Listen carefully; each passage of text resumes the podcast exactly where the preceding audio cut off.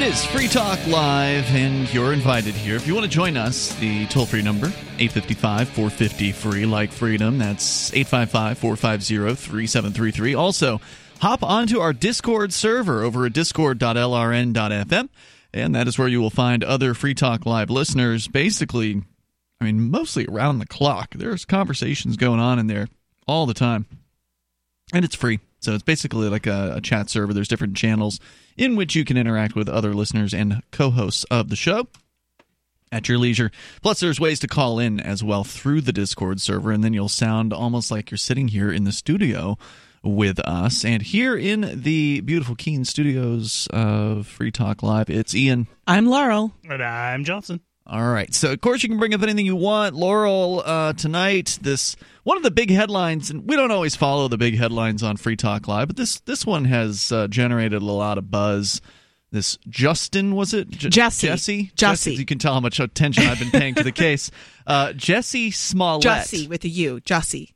Jesse. Yes. Okay. It yeah. took me a while too.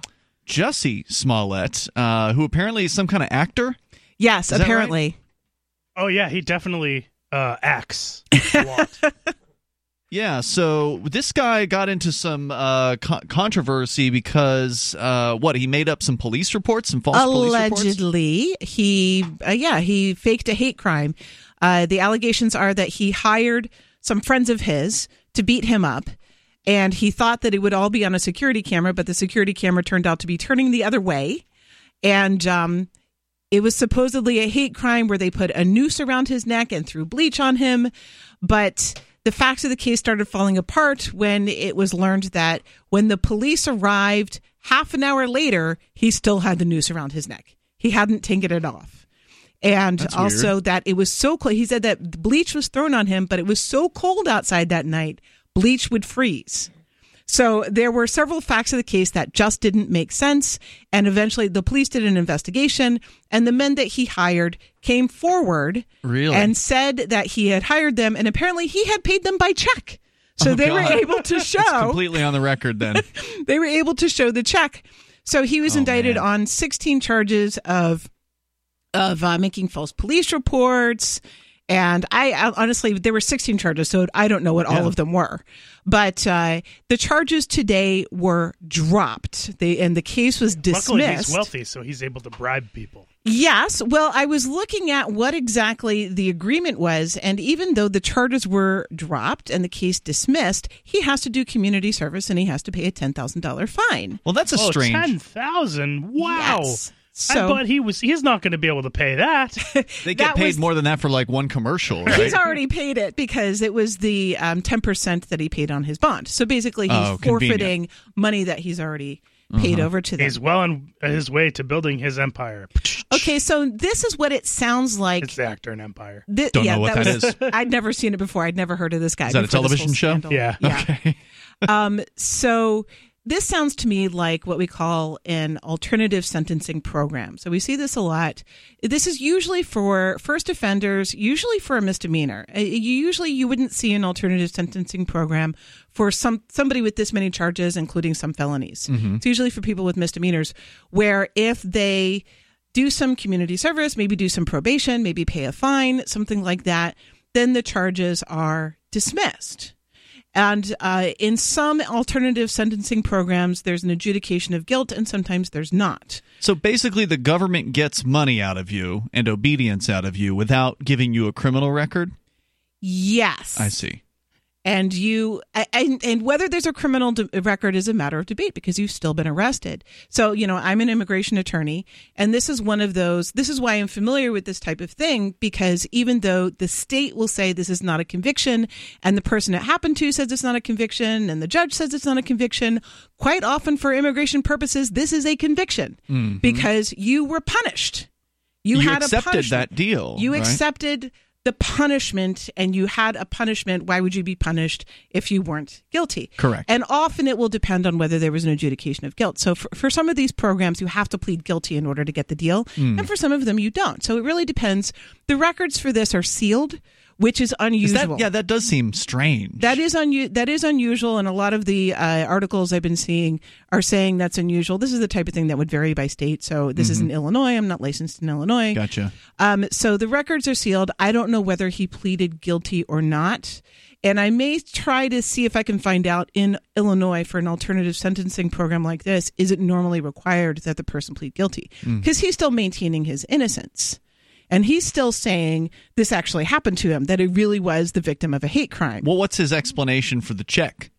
He says he was paying them for helping him work out, that they were workout buddies. It was something like that. And then they turned on him? Yes. That they're just making all of this up, even though Well- he identified them in the camera as the people who attacked him. I'm sure there were, you know, police saying like, if you don't, if you don't do this, you're going to go to jail. To you know, like some sort of lie to to turn them. You know, they, they might have just willingly rolled over, uh, you know, uh, or were offered something, but there's also a very large chance that when some you know detective got in there, they just started lying to them and threatening them, and so that's what made them. I don't know that it was a lie. They probably, well, they yeah, okay, it might not have been a lie, but either way, it doesn't. You know, that doesn't necessarily. Uh, you know, they probably would say something akin to "you will go to jail for this," whereas that might may or may not be true, right? Right, you know, right. like eh, Well, I doubt. I mean, I hear what you're saying. I doubt that they just decided to come clean and approach the police without the police coming to them. yeah, So yeah, there was some probably Mm-hmm. some arm twisting, but the bottom line is that the facts of the story that Jesse said didn't make sense. He also said that he was beaten up very badly. There were pictures of him. He had a little cut on his face. That's not Yeah, somebody who's beaten up very badly. And the two guys, like they're huge. Mm-hmm. They're big guys. So they could have really done some damage. yeah, exactly. If they wanted to, they could have. And he also said it was a racially motivated attack. They're black. The people that he hired were not white people, and the people that So he everyone says that they're the was ones who black? attacked. Yes. Every- okay. Yes. Gotcha. But he had said that they were shouting, "This is MAGA country" and all this other stuff. So when when they beat him up, and they said some slurs that I can't say on the radio, obviously. So what really happened here? I mean, did this guy get some uh, favoritism because he's he's rich and famous? According to the pol- oh, you mean the reason This that it was, Jussie was guy. like oh, Yeah. um, there's some allegations of that. You know, I don't know. As I said, it, you know, alternative sentencing programs are relatively common for first Mm-hmm. offenders. Uh, although I am surprised that they would do it for somebody with this many Felonies with this many right? that facing this many felonies. So that's the part of it that's unusual, and the fact that it's being sealed is is unusual. Well, I mean, there's no doubt that uh, wealthy people get a different level of treatment. There's when it no doubt, to, and I, you know, and it's not just criminal law; it's every area of law. right. because including immigration because everything is so complicated you really can't do it by yourself you just can't because even when you go and you read the statute you don't know where to file stuff and if you file it wrong it gets rejected and then you missed your deadline mm-hmm. so there's all kinds of little things like that That's where why they hire attorneys. Exactly, exactly. And I have said to other attorneys all the time that we should put a lot of this information out there so that you're hiring an attorney to make it more convenient for you and not because you absolutely have to because you can't do it without an attorney. And other Oh, but the attorneys love it when you have to hire. Oh them. yeah, absolutely. This So this is this is an argument I've had with other attorneys plenty of times. You know, I want to be a convenience. I don't want to be a necessity.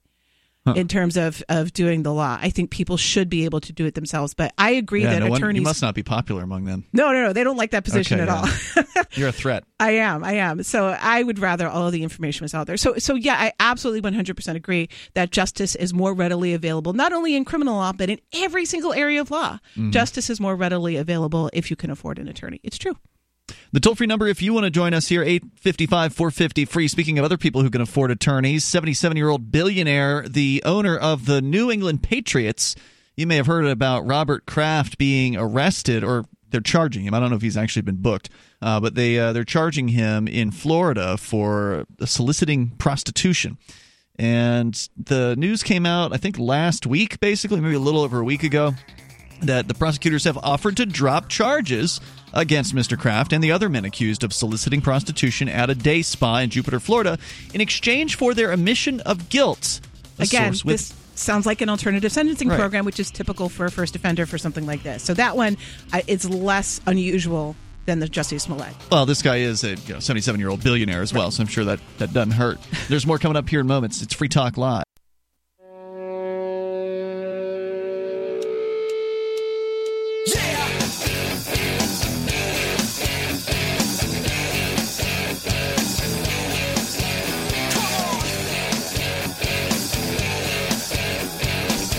It's Free Talk Live. You're invited here to join us.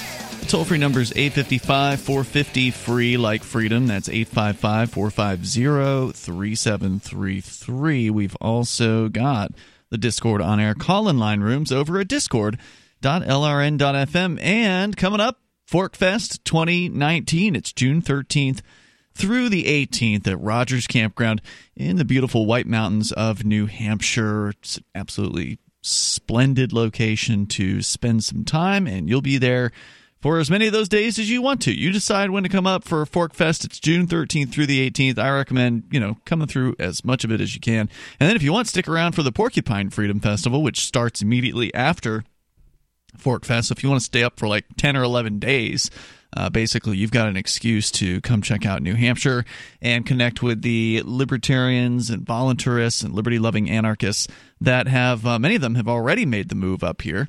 Uh, but this is a perfect excuse to come kind of get uh, get your feet wet here in New Hampshire.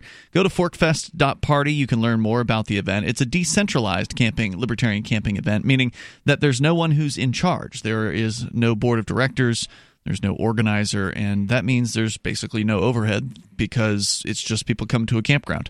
Um, so there's no ticket price. You just have to get your campsite or RV site or your motel room, whatever it is your preference. They've got all three of those uh, over at Rogers Campground. So go to forkfest.party. That's forkfest.party. There's also a Forkfest forum and Telegram chat room that you can connect to there. It's Ian Laurel and Johnson in the studio here tonight. We were talking about some of these alternative sentencing programs that uh, they're not you know they don't use those terms in the news stories about yeah. these people the just Jussie Smollett Jesse uh, and then yeah it's legalese alternative sentencing program and then uh, Robert Kraft who is the billionaire owner of the New England Patriots has been offered now I haven't seen an update on this story to see if he's accepted the deal uh, but apparently, prosecutors have offered this deal. And of course, we've discussed the plea deal process um, a myriad of times here on Free Talk Live.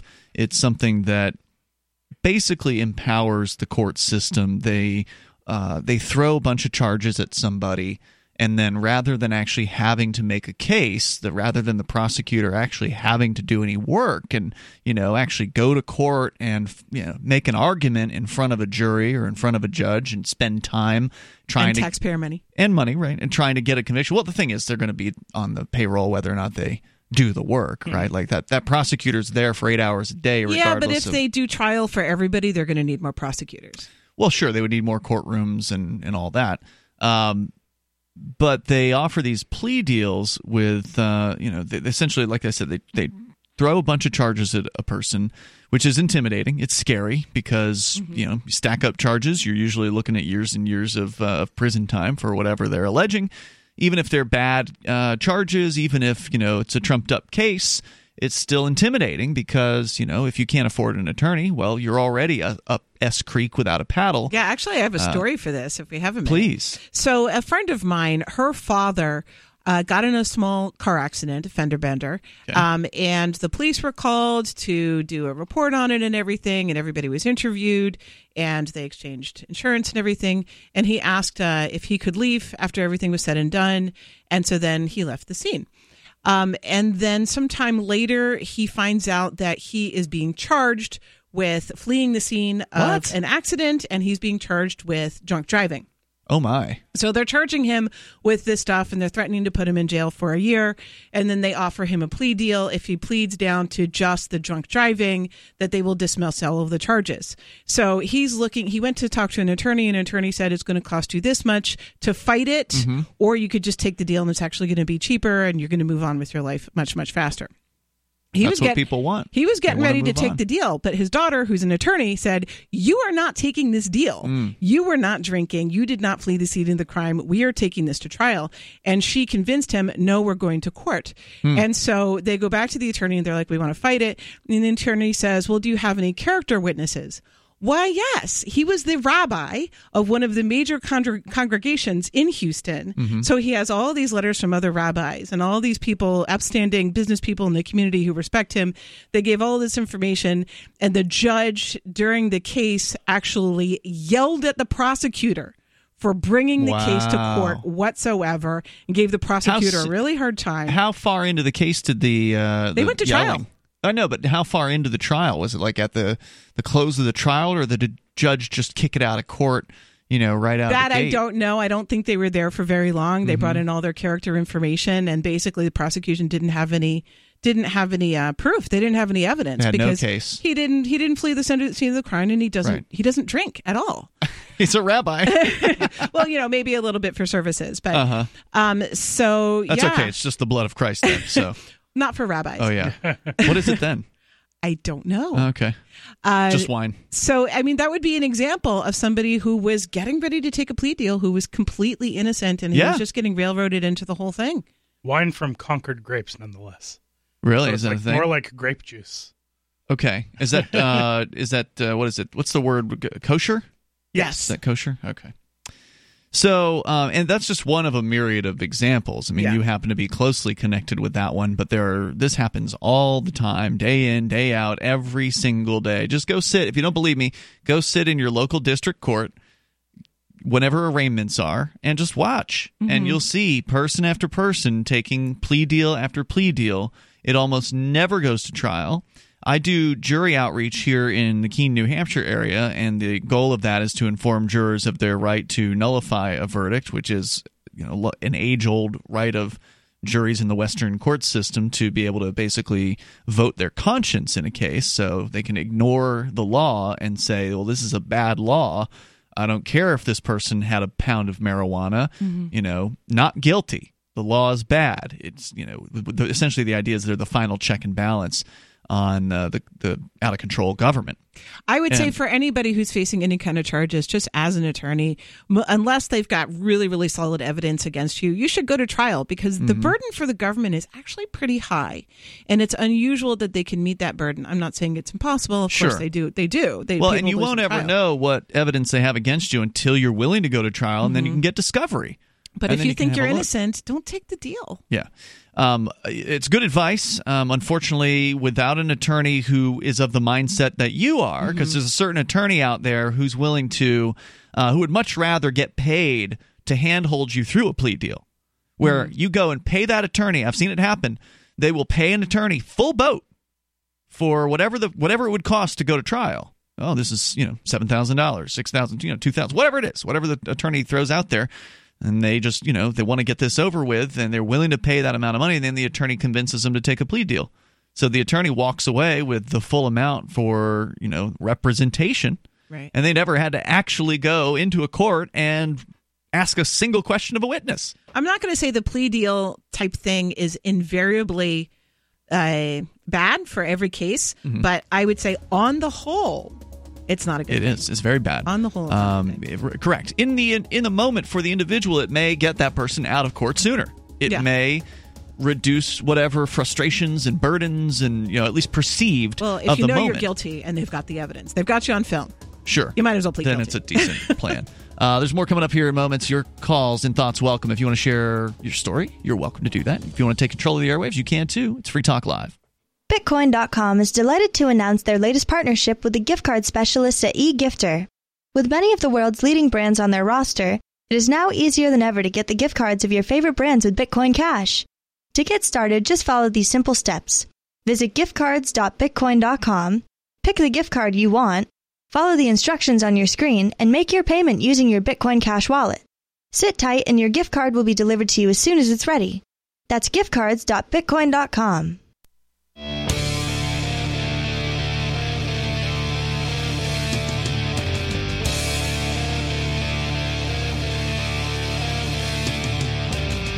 Hey, it's Free Talk Live. You are invited here if you want to join us. Our number 855 450 free like freedom. That's 855 450 3733. We do have the Discord on air call in line rooms over at discord.lrn.fm with you in the studio tonight. You've got Ian. I'm Laurel. And I'm Johnson. All right, so bring up anything you want. We've been talking about the plea deal and specifically some of these alternative sentencing programs that seem to have resulted in this Jussie Smollett uh, actor guy, possible fraudster, uh, lying allegedly to the police. Now, all charges dropped. But he did have to forfeit the ten thousand Mm-hmm. bond payment that he'd made, basically Yes. to the courts. So the the government got some money out of it, but did the prosecutor get a conviction out of it? And I that's not know. clear because they've sealed the court documents. It sounds like the state's position is that it's not a conviction. But, you know, as I said, there's an argument that it is, depending on how you look at it. Now, under what circumstances are court documents typically sealed? Like, I mean, maybe like state secrets are involved, uh, juveniles. I mean, what what are the areas in which this would happen? Well, I mean, you named some of them juveniles, sometimes sex, sex offender cases may be Partially uh, sealed. partially sealed to protect the victim. Right. Um, so, yeah, state secrets. I don't know so what, what else. could it possibly be in this case? What is the excuse? You know, why do they not want to reveal? I, I wonder, and you know, our government really tries to not to do this, and this is one of the things where uh, I think the government is right to make our um, court system as public as possible. Absolutely, we don't want secret don't trials. want secret trials, and this is one of those things with the Tommy Robinson trials that he was reporting on some rape gang trials that their court system said that they were secret trials to protect the accused. And we have the complete opposite uh, position here in the United States, where we say secret trials don't protect the accused. They do the opposite, they put them in danger. Mm-hmm. So, sealing the court records is something that's usually resisted. right, it's creepy. Yeah. It makes me wonder what are they trying to hide? Yeah. What exactly happened? Who What are they is trying going to on protect here? here? Well, it seems. I mean, it seems like they're trying to protect this guy. or somebody who said something. I don't know because Yeah, there's been some so allegations of funny business going on behind the scenes where one of the prosecutors, I don't want to be fake news here, but there was one of the people involved in the case on the government side that was trying to get other people involved and it looked like she was trying to get the case dismissed. I mean, the whole thing sounds like corruption to me. Yeah. It just stinks of it. Why? I Yeah. mean, as far as why they would drop the charges? Yeah, why they would drop the charges, why they would close the case. It just sounds like there's probably bar- bribery going Something's on. being covered up here. Yeah. I, don't mean, know. because I mean the whole the whole circumstance of the trial is this fake outrage. You know, Right. it just From top to bottom. right. First, people are outraged at the allegations he made. All right, that uh, somebody had targeted him because of his race or Also, whatever. wa- wasn't the timing on this, uh, if I recall correctly, wasn't it centered around an election at the time when it when the story first broke? I I don't think it was around the elections. Okay, so here's the allegation that it was Kim Foxx, who is a, a government official involved in the case, and the allegations are that she was interfering on his behalf. Let me see. She was a state attorney and a friend of Jussie Smollett's. Oh, how nice! So there's some So he had a buddy inside the prosecutor's exactly, office, basically. Exactly. So so there's some allegations that she was trying to get him, you know, dismissed, get the cases dismissed. Wow. Uh, so this led to a conversation about uh, plea deals, which uh, I'm glad to hear that you are uh, generally against them, Laurel, as an attorney. Generally. Uh, I am definitely as well, and it, you know, as I was saying before, it it does in the moment seem like an expeditious thing to do in a lot of cases for an individual, but basically every time you take a plea deal, you're basically encouraging them. You're basically Mm-hmm. telling them this is okay. You can keep doing this to people. Because I mean, it's it's extortion. totally It's you you either admit to this lesser charge or we're going to go after you for this bigger charge. right. We don't really want to have to work to convict you, so we'll just drop some of these charges in return for you pleading guilty. Mm-hmm. Everybody gets to go home. You get on probation or whatever the you know the deal is that they've offered you, so they Mm-hmm. t- still have control over you. Uh, they have a con- they get their conviction in most cases, which why we're which is why we're talking about this Smollett case and the And I Kraft th- case. I think a lot of people who take these deals are only looking at the immediate punishment that the court is going to give them, Mm-hmm. and it's not occurring to them what kind of other punishments they're going to experience in their lives. That from now on, whenever they do a job application where it says, "Have you ever been arrested?" they're going to have to Or say, convicted or whatever. convicted or Right. whatever. They're going to have to say yes, Yes. and it's going to cause them problems getting a job. It's going to cause them Right. problems getting an apartment.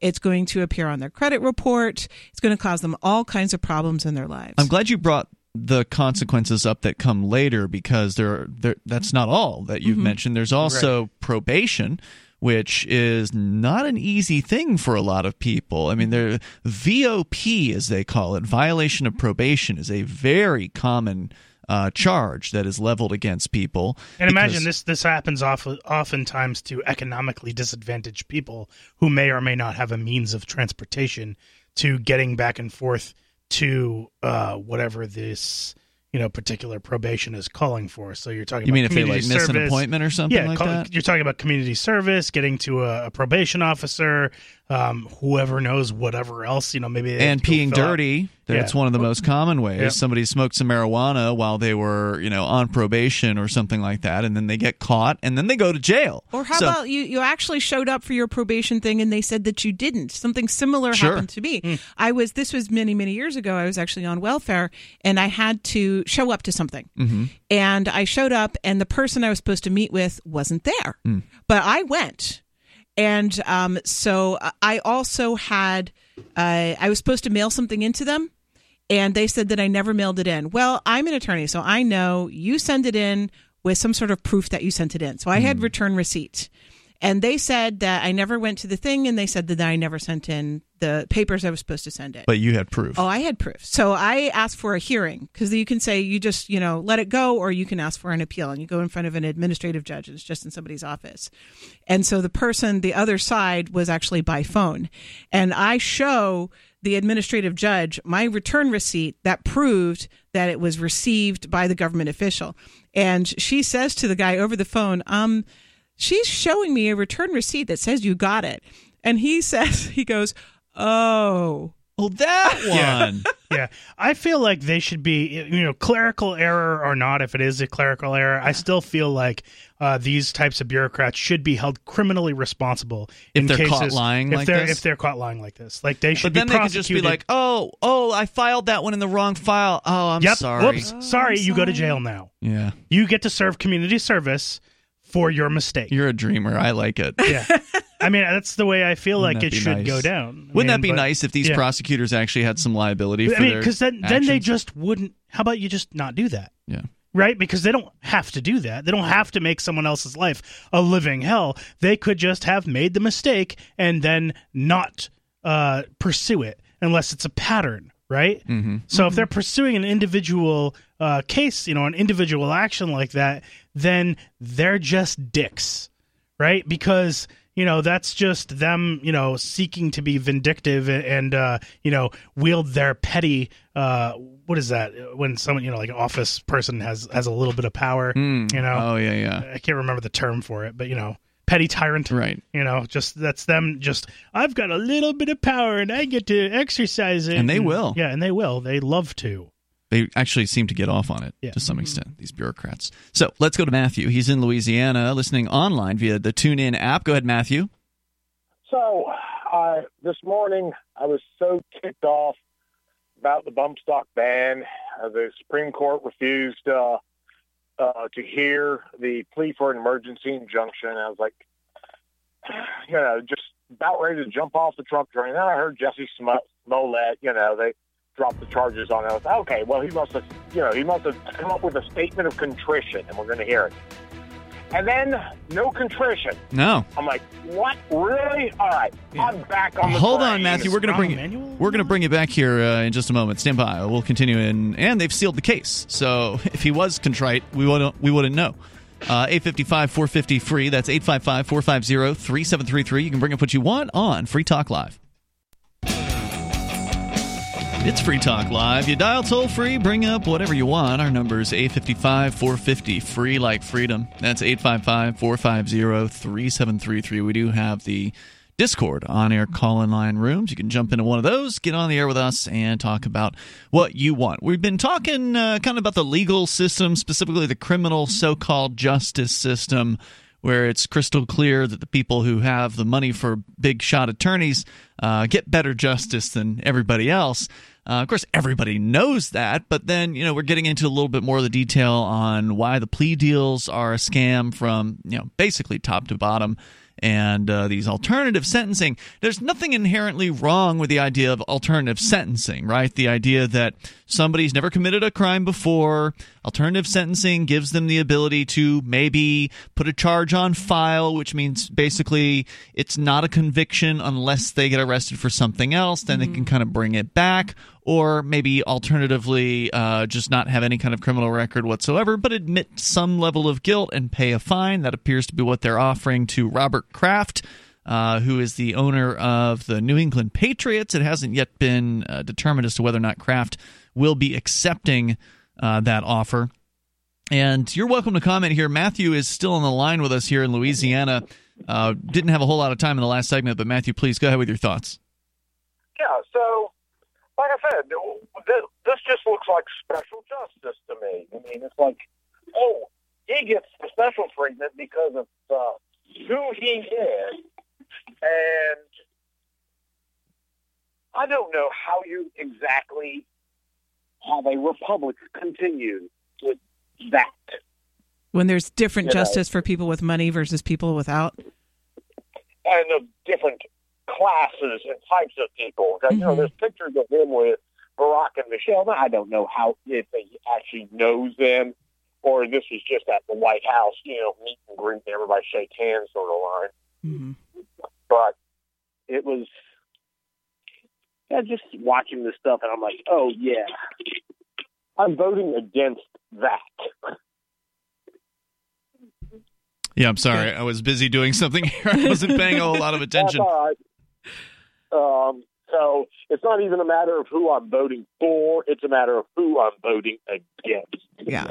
Mm. Well, you get you got your if you're voting against somebody who is upholding the system that we are just describing, you've got a good selection of people to vote against. There's plenty of people like that. Everybody upholds this system. There's I just nobody... wonder who you're going to vote for. Yeah, there's nobody in the, uh, the political there's nobody in the political offerings that's going to make any kind of changes uh, of any significance to the justice system. I mean, there every now and then well, somebody will pander to criminal justice reform, and you could argue that they did put in a minor rollback uh, late. I think it was in late 2018. They moved. Uh, what was it called? Like the Baby Step Act or something like that. There was like this little tiny little step in the federal government towards uh, some level of you know criminal justice reform, and I don't even honestly remember how it was that insignificant.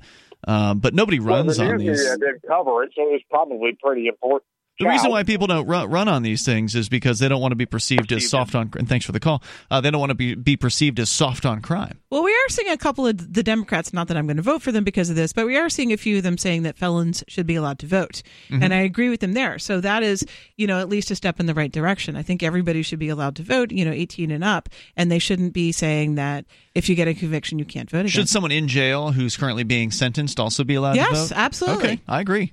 So Absolutely. I have to say, in the coming election, so this is something I've never done. Well, first of all, I've never also, I believe, after you know, I've been voting for, you know, well over a decade, mm-hmm. possibly twenty years. You know, been voting, and uh, I I don't believe so far, and, and this is like in you know presidential elections, you know, federal presidential elections, in local elections, um, for years, and I don't believe that I've ever voted for a candidate that's come out victorious ever. Wow. And and like hundreds of votes. Um, and that is because I've never done the whole voting against uh, sort of ruse where you uh, don't have any principles.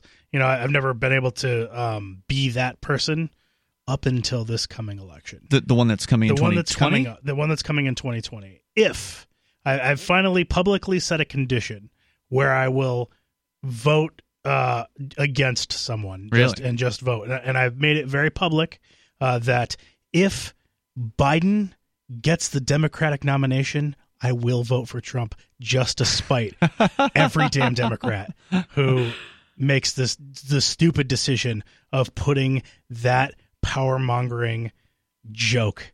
Is in, he even running office? I, I he's think talked he's about not it. going to. I hope he's not but I've made that one it's not. condition. I mean, you haven't gone out on a huge limb here. There's like No. what 50 different candidates Right, for the exactly. Democrats. I mean, No, the odds exactly. that he's going to I'm- be the one are very, and, very you know, I certainly hope not. You know, but but if if it were to happen, I don't know, man. I've I've kind of thought this in the past. and It's always been kind of true that the worst possible candidate will rise to the top. it I does think- seem that way. I think it's going to be happening. Kamala Harris.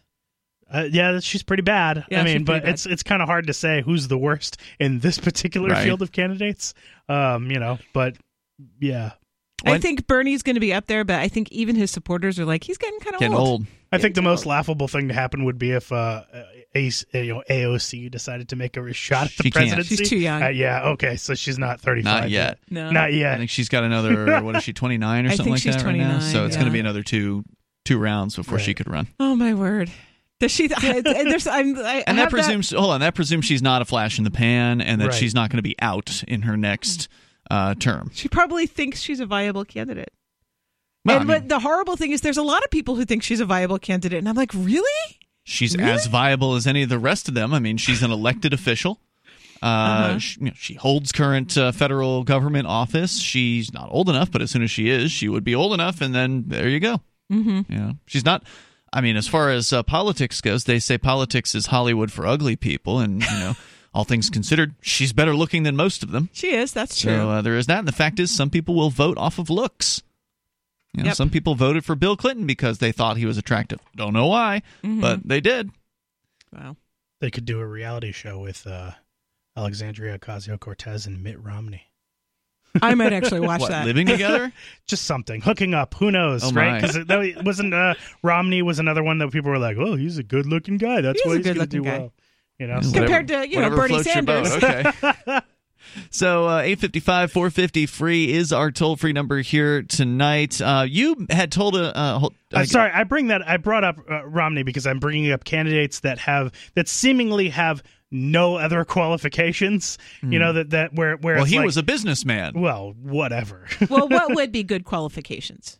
right, exactly. I mean, but I think according to the you know the general electorate, you know, experience or whatever, you know, but like nobody some has sort of- experience as president of the United States before they're president true. of the Well, United that's States. true. Yeah, but Yeah. I think I think a lot of people look for political experience, which is sort of why uh, so many people had a meltdown about Trump becoming president. Uh, so you know, I don't. You know, whatever. I think probably it's the- ridiculous. I think that not having government experience is actually probably a very good thing. Yeah, Mhm. yeah. Probably the most comparable experience would be either in charge of a large federal agency or in charge of, uh, or being a governor of a state. I'd like to, to see somebody who has none of that experience actually Mm-hmm. be president because then they also haven't had to deal with uh, corporate bu- bureaucracy either. Yeah. Well, I'd rather not ever have a president ever again. Well, sure. If we can avoid the federal government existing, that would be great. Unfortunately, that's not on the table either. The toll free number tonight is 855 450 free. Speaking of uh, presidential candidates, I know, Laurel, you wanted to talk about this Kamala Harris. You just oh, mentioned yeah. her a moment ago. Uh, uh, what's she, going on? She wants to raise the salary of every public school teacher in the United States by $13,500. Wow. Now, when I That's ran- a lot of people, too, right? Like, there's a lot of teachers out There's there. There's a lot of public school teachers. So I uh, ran the numbers, and the estimate I came up with was it would be an additional fifty billion dollars a year, or close to it. Mm-hmm. But I'm seeing some other articles that are saying it's three hundred billion. So I don't know whether they're just looking at salaries or they're looking at is she also proposing that they increase benefits? Because you know when teachers talk about their salaries, they many, well, before you go on, what Uh-huh. when you were running the numbers, how many teachers did you find? Oh dear, I'm going to have to look Do it up. recall? But it, it is actually several several million. 3.2 million I'm seeing here on So- Google. Yeah, that sounds about right. And that's just for the teachers. I looked it up once, and the number of people who work for the public school system, you know, and this is 50 states, so you're adding them all together, plus the District of Columbia. When you look at all the people who work for the public school system, that population of people is greater than all of the people who work for the federal government, including the military and the post office.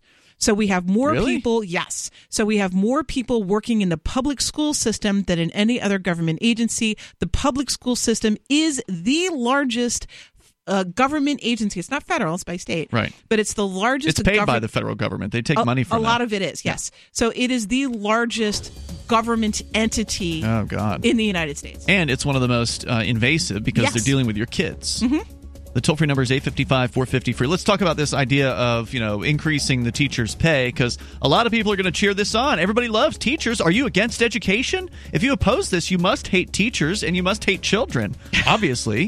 855 450 free like freedom. You can join us here. And this is Free Talk Live plus censorship in the EU. Did you know you can legally exit the U.S. federal income tax system? Well, it's true, and thousands of American nationals are doing it. The 16th Amendment and the Internal Revenue Code are legal, but only in a limited jurisdiction. This is the basis behind the voluntary nature of the income tax. Learn the exit strategy provided by Congress. Find out more by visiting weissparis.com and watch our numerous videos. That's W-E-I-S-S Paris.com.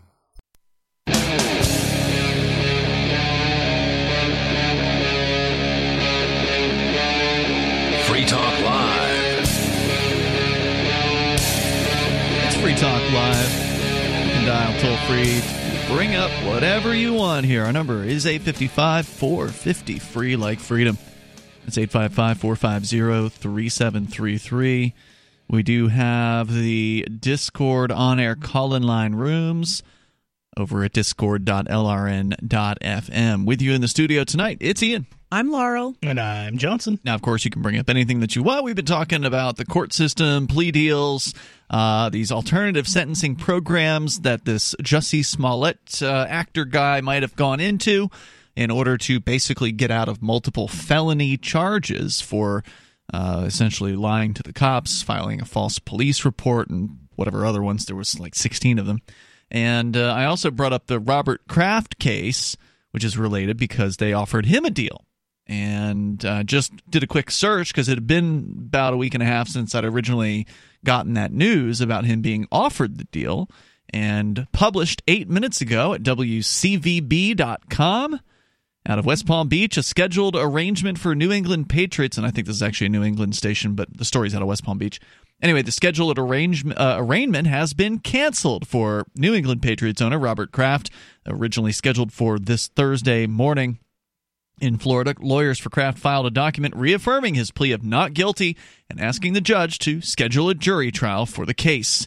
Kraft's attorneys also waived his right to an arraignment, the formal court hearing in which the charges against a defendant are read. Now, this is a smart move uh, on their part. It is uh, cost savings to not have to go to an arraignment if you are a busy person, and everybody is, from what I've seen. It's always upsetting to have to go to court because you got to take a whole day off. You know, you can't just you can't just figure you're going to be out by noon because it's court. It could literally last all day. And if they get busy, they're going to say, "Okay, we got too busy. Come back tomorrow." I haven't seen that happen around It here, happens but in I, immigration. Yeah. but I bet it does happen if they uh, they get too busy. And so it's like, yeah, they are there, they're getting paid, but you're not getting paid, and they want you to show up to their thing. Well, here's this arraignment which normally takes all of two minutes. You know, basically, once you finally get in front of the court, um, at arraignments, there's a ton of people there usually. And 99% of them take a guilty plea. So you're just sitting around and watching as all these people plead guilty, guilty after guilty after guilty, and then it's your turn. And of course, they're offering you some kind of sweet deal, that, or at least it seems sweet on its face. It'll get it over with sooner, is the idea. Of course, then, as you pointed out in the last hour, Laurel, there's all these other consequences that come later from you having now a guilty criminal conviction on your record that can hurt you when it comes to finding a job. And you better believe it's going to hurt you if you get caught for something else. If they arrest you down the line, well, now you're not the first time offender anymore. Now you're somebody with a criminal conviction on your record. Whereas um, if you do instead not take the plea, and you go to trial, then you actually get to see the evidence that the court has against, or that the uh, prosecution has against you. It's called discovery, and you might actually, it might turn out that they don't even really have a case, that their case is paper thin. And they have, you know, no witness, or their witness is you know, unreliable, or the evidence that they collected was bad or mishandled, or you don't know how badly the cops have botched it up until you get to look at the evidence because until then it's just all bluffing on their part. It's just all blustering and you know puffing themselves up and looking like they're you know they're scary. They've got mm-hmm. jails and you know cages and cops behind them. And so it's a very intimidating process. But in many cases the, the in many cases the investigators cut corners or the detective or the officer didn't fill out the right paperwork or they filled out the right paperwork but didn't fill out the right parts. I mean there's all kinds of things that screw up. I've seen parking tickets get tossed out of court because the parking enforcer didn't write down the right license plate on the car. They just botched up the most basic elements of their job. And why should they be cautious? Why should they be careful about these things? All Most people re- are going to take the plea deal, so they don't have to worry about it. I, uh, I I'm going to admit that I uh, there's a ticket that was written uh, for me in uh, Florida before I left. Yeah. Um, but they got my name wrong and uh, my driver's license number wrong on the ticket, so I ignored it. Sweet. like I'm like, that's not me. Right. I guess they that's, gave me someone else's ticket. Some other person. so, uh, so if you want to comment, you're welcome to join us here. Before we continue with uh, your calls, I want to share this update here on the Robert Kraft case. So again, his attorneys filed uh, to waive the arraignment. So again, if you want to waive an arraignment if you're going to go to trial, waive the arraignment. There's no reason to go and sit in a courtroom for two hours or whatever just to tell them not guilty. You can write it down in a motion to the court. I mean, this isn't legal advice. It's just what I've done. Mm-hmm. Uh, you write a motion before, you know, well before the arraignment. You got to give them usually a couple weeks to process it or You're whatever. Me, this one I don't know because this is this is getting into some of the procedural stuff that may vary by state. So yeah. I don't know the answer to this. Well, it works in New Hampshire, and mm-hmm. I don't mm-hmm. see why it wouldn't work anywhere else. It's just to say, hey, look, I don't need an arraignment. I want to go to trial. So uh-huh. go ahead, schedule me the the trial and waive the arraignment. Just put in a motion to do that. And of course, normally when you're uh, filing in court, you usually have to file with the court and send a copy to the prosecutor, uh-huh. typically. And if you do that, I mean, there's almost no reason why they wouldn't waive the arraignment for you. They'll just go ahead and schedule the trial and take your name off the arraignment docket. That's it. So that way, Kraft doesn't have to go all the way down to. Uh, although he wouldn't have to, he could probably just have his attorneys appear in his stead. But it keeps the attorneys out of court, keeps Kraft out of court, and you know then you just show up for your trial date mm-hmm. at that mm-hmm. point. Uh, Kraft and other men have been charged by the Palm Beach State Attorney's Office with soliciting prostitution at an illicit massage parlor. He was also offered the opportunity to enter a diversion program, which would have required him to concede that he would have been found guilty if the case went to trial. So that sounds like a guilty plea. Yeah, it sounds me. like he's being required to plead guilty. Yep. Kraft rejected the offer earlier this month. According to police records, he was chauffeured to the massage parlor in 2014, and it was an evening they secretly videotaped him. That is to say, officers did, uh, engaging in a sex act and then handing over an undetermined amount of cash. Investigators said Kraft returned 17 hours later, arriving at the upper middle class shopping center where the spa was located in a chauffeured blue Bentley. The documents said Kraft, who's worth $6 billion, was videotaped engaging in sex acts before paying with a $100 bill and another bill, said police. Hours later, he was in Kansas City for the Patriots' victory over the Chiefs in the AFC Champion game. Over the weekend, Kraft released an apologetic statement about the case. Quote, I am truly sorry. I know I have hurt and disappointed my family, my close friends, my coworkers, our fans, and many others who rightfully hold me to a higher standard. Which is a strange thing for him to uh, release before the trial. In deference to the judicial process, wrote Kraft, I have remained silent these past several weeks to correct some of the misinformation surrounding this matter. My attorney made his first public comments on Friday. I would like to use this opportunity to say something that I've wanted to say for weeks. He said further throughout my life, I've always tried to do the right thing. The last thing I would ever want to do is disrespect another human being. I have extraordinary respect for women. My morals and my soul were shaped by the most wonderful woman, the love of my life, who I was blessed to have as my partner for 50 years sounds like she might have passed passed away. So, so, is he saying he was disrespecting his wife, or he was disrespecting? I don't know what he's he saying. Hired? I mean, he I paid them, so therefore he respected them. Yeah, I don't think it's disrespectful to women to pay for sex. I no. just don't think that it is. It's not at all. It's a voluntary mm, exchange. Yeah. It would have only been disrespect if he had hired a sex slave through a pimp or something like or that. Or perhaps it was disrespectful to his wife because he made a promise to her and he broke it. Could be. Yeah. Uh, he says further in his statement, quote, as I move forward, I hope to continue to use the platform with which I've been blessed to help others and try to make a difference. I expect to be judged and not by, by my words, but by my actions. And through those actions, I hope to regain your confidence and respect. Now, isn't it interesting that he feels as though uh, people have lost respect for him, even though he has yet to be actually convicted of this thing. He's going to trial. It sounds like he's admitting guilt to the public. It does. Yeah, because if if he's innocent, he has nothing to apologize for. I agree. So yeah, I mean, he was. It sounds like he was at this place, right? Like they probably have some some evidence against Uh-huh. him, um, but. Nonetheless, he's going to trial, so maybe he's hoping for a better plea deal. Because this is the other side of the plea deal: is usually they'll offer you one plea deal initially, and then if you don't take it, they may offer you a better one later on down the line. I wonder if there's some technicality that the police messed up and he knows about it. Could so be. he knows he'll win on a technicality, but if it, he he also knows that it's going to be obvious that he did it, Then he, yeah. and just then this is just conjecture. But Could be. The toll free number here tonight is 855 450 free like freedom. That's 855 450 3733. Ian, Laurel, and Johnson in the studio. You can join us here. Coming up, copyright in the EU, this Kamala Harris promise on teachers' salaries. We got all that on the way. It's Free Talk Live.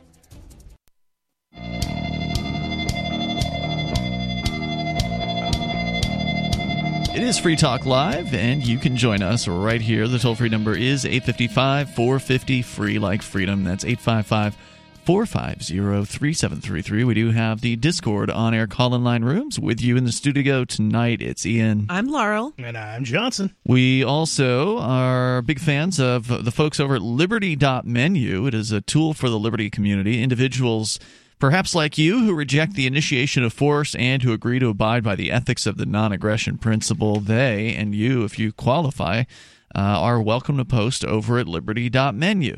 If you're not a libertarian or voluntarist or liberty loving anarchist, you probably don't belong there uh, because it's only for people who actually agree with you know liberty. So go to liberty.menu, use code FTL. You can get a special Free Talk Live listener badge for your profile there. And it's free to post your business or your event or your digital content that you create on liberty.menu. What would they do if uh, somebody who was like a flagrant statist?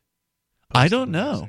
I don't know how they would handle that. I guess they would have to figure out that they were first and foremost, because if you just were to quietly post your business there, then they may not know. Um, so I, I guess you'd have to somehow telegraph that Some you were sort of like Bernie fan club business. Yeah, it could be. Could be. Uh, so go to liberty.menu and get started over there as we continue. Let's go to your calls and thoughts. We've got Tom in Hudson, New Hampshire. Tom, you're on Free Talk Live. Go ahead. It's, it's about the college admissions scandal going around. One of the people that's facing uh, recently uh, just got charged. Uh, guess what he's being charged with? He's uh, for for what he did at uh, or accused of doing at Georgetown University. I'll give you a clue. He's a tennis coach. Is he getting being That's what he charged under RICO? He is a tennis coach, or he was at, at Georgetown, and he's being charged with racketeering. Yeah, he's being charged under RICO. Now, Yeah, th- is this the. A tennis coach charged with, with it's the players who are supposed to be the racketeers when you're playing tennis, not the coach. See, so Uh, is this the uh, is this the the situation where there were SAT scores that were being faked? It was is that what you're talking about, Tom? uh, th- there was stuff like that going on. But uh, anyway, the uh, other part of this, besides the pun about racketeering, is he, uh, finally I didn't can't catch tell it until you said jokes- that. Okay. Uh, You can't tell her it any jokes on Saturday night. She'll laugh in church on Sunday. But the other part of it is, you still there? We're right yeah, here. I'm sorry. Okay, is that He was uh, afraid we dumped him an because of the interesting, joke. an interesting part of uh, how for grades K through 12, there's all kinds of uh, st- stuff like that going on. You, you have to come up with a $600,000 mortgage so you can have a uh, uh, legal place of residence within the town limits, those lines on the map, for the district where they have the elite K through 12 schools that have the, you know the highest rating in the state and stuff like that. So you know it's been going on uh, for years and years, right out in the open as far as grades K through 12 with the government-run indoctrination centers. And so why is that still acceptable, and yet this other kind of bribery is not? That's another way to think. Well, it's it. okay And when you do it through the system, but when you do it outside of the system, Then they get mad. The and when if you don't like it there, you know, if you uh, don't want to pay those taxes, you want to send your kid to a legitimate school, you still have to pay for the uh, government-run indoctrination centers, Yeah. or else the cops will come in and uh, haul you out of your house and they'll sell your house to somebody else. So always remember, everything is always the fault of cops. Thanks for the call tonight, Tom. Uh, the toll free number is 855 450 free like freedom. That's 855 450 3733. This whole uh, college scandal, it's just so uninteresting to me because.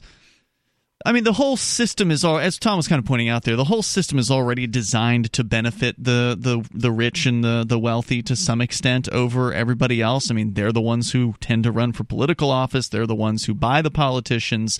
Uh, they get the laws with you know loopholes carved out for them. Well, to me, the the only interesting thing about it was that it really clarified something that okay we already knew, which was that one of the major values of the education isn't the education; it's the social status that comes with it, mm-hmm. because people are not paying hundreds of thousands of dollars or millions of dollars to just to get into the school and expect to get that money back based on the improved earning potential for going to the school. It's obviously not about increased earning potential, it's about social status. So it, it just it's to me it's the case you can point to to say college isn't about education. It's about social status and we should opt out. There uh, was an update on this case, by the way, and it's basically just one of those Hollywood stories that you know everybody's everybody loves their Hollywood stars. Uh, it's just a way to kind of try to make some of them, you know, to to, to tarnish their reputations. Uh, essentially, there. I don't think there's a real crime here. I'm sorry. I just uh, it's just oh no, somebody cheated on their SATs. I don't think they should be charged under RICO. I think that's God no, there's not excessive. even. A, I don't even think there's a criminal action here. I mean, there's no real victim. I mean, besides the only thing you could argue is that somebody didn't get into a college because this person did get into a college, Mm-hmm. and that to me isn't really like a big deal because there's a bunch of colleges out there. Okay, you didn't get into one college, you could apply at another college. I, I mean, it, I, I'm not. I don't feel too strongly one way or the other, but I definitely don't feel like charges and court time and prosecutors' hours need to be mm-hmm. spent on something like this because show me the victim. Who is the victim here? In this case. Uh, in the case of Lori Loughlin, who is the uh, actress many remember from the Full House series, she was one of the names that was brought up as uh, one of the two actresses that were charged in this case. Her daughter, uh, who looks just like her, uh, Olivia Jade, says her parents have now ruined her life because of the college admissions scandal. She told, uh, or a, a source told Entertainment Tonight that Jade is angry with her parents because she told them she didn't want to go to college. So she is saying she didn't know anything about this, She probably didn't. and that uh, they they basically pushed her into going to college because one of the things she was criticized for right after this thing struck right after the news hit was there was a YouTube video where she's complaining about going to college Because she didn't want to go in the first place. Right. So she honestly didn't want like she's Yeah. not making that up. She Right. Prior to the charges coming out had made this video complaining about college. She just wants to party, you know, she doesn't really care about education. And of course people came down on her for that because oh, you know, college is so important and how dare you, you know, you have this great opportunity. You know, I'm sorry to say I actually saw a snippet of that video. it's not what I usually watch, but somehow I Mm-hmm. Me up neither. watching Somehow it. I came across it too. and it, she's basically saying that she already has a job that she's she's a youtuber Mm-hmm. Right. and she has a big audience obviously not the genre that i'm interested in but she has Yeah, she does, like, followers. makeup videos or yeah and she gets money so why go to college if you're already making the money and you Right. already have a following and Who she's can al- blame her for Yeah. saying, "Okay, well, my parents are, you know, making me go to this thing. All right, I might as well just party while I'm here because who cares?" Right. I She mean, who doesn't can need it. blame her Right. For having that attitude? I mean, you can say, "Yeah, she's a spoiled little brat." Yeah, And I maybe mean- you Well, want no, to back my- up in your life. You know, you're relying on a, co- another company for your entire uh, source. I mean, yeah, maybe she's got the stability of a community. If that community follows her to another platform, if Google becomes the S show that it's becoming currently, You're saying they cut her off from YouTube yeah, or something like that? could, or just demonetize. her. yeah but the fact have- of the matter is that i mean every jo- every business has the possibility of the business ending. The fact Sure. of the matter is, she's running her own business. She's well, not and just she a had party like girl. some kind of deal with like I don't know if it was like a makeup company or something. She also Uh-huh. has other things going on. It's not that she's just a YouTuber. Right. Of course, she got dropped from one of those contracts as Because a result of, the parents, scandal. Uh, we're coming up here. It is Free Talk Live. Go to themorganreport.com and receive updates and insights you will not find anywhere else on the web. You will discover how to grow and protect your wealth under all market conditions. The Free Morgan Report provides interviews, webinars, question and answer sessions, plus mind blowing videos. As David Morgan says, let my passion create your wealth. TheMorganReport.com. TheMorganReport.com.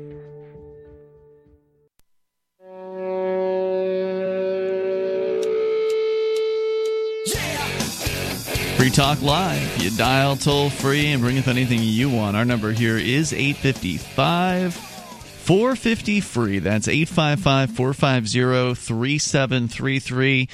Boy, how dare you, uh, you know, dare you come out against the college system and disrespect it by basically saying, admitting the truth in the case of this uh, Olivia Jade is her name, the daughter of Lori Loughlin, uh, complaining because her life, she says, has been ruined. Now, obviously, that's what you might expect a teenager to, s- Yeah. to say during uh, a situation like this. But she may actually have an argument, at the very least, that her life as she knows it uh, in the moment has been ruined because she's lost two business deals as a result of the scandal brought about by her parents paying bribes essentially to get her daughter or to get their daughter into the uh, the, the college system. Now, part of me is sympathetic because her parents did cause her to lose the deal, but then also she probably got the deal in the first place because those were her parents.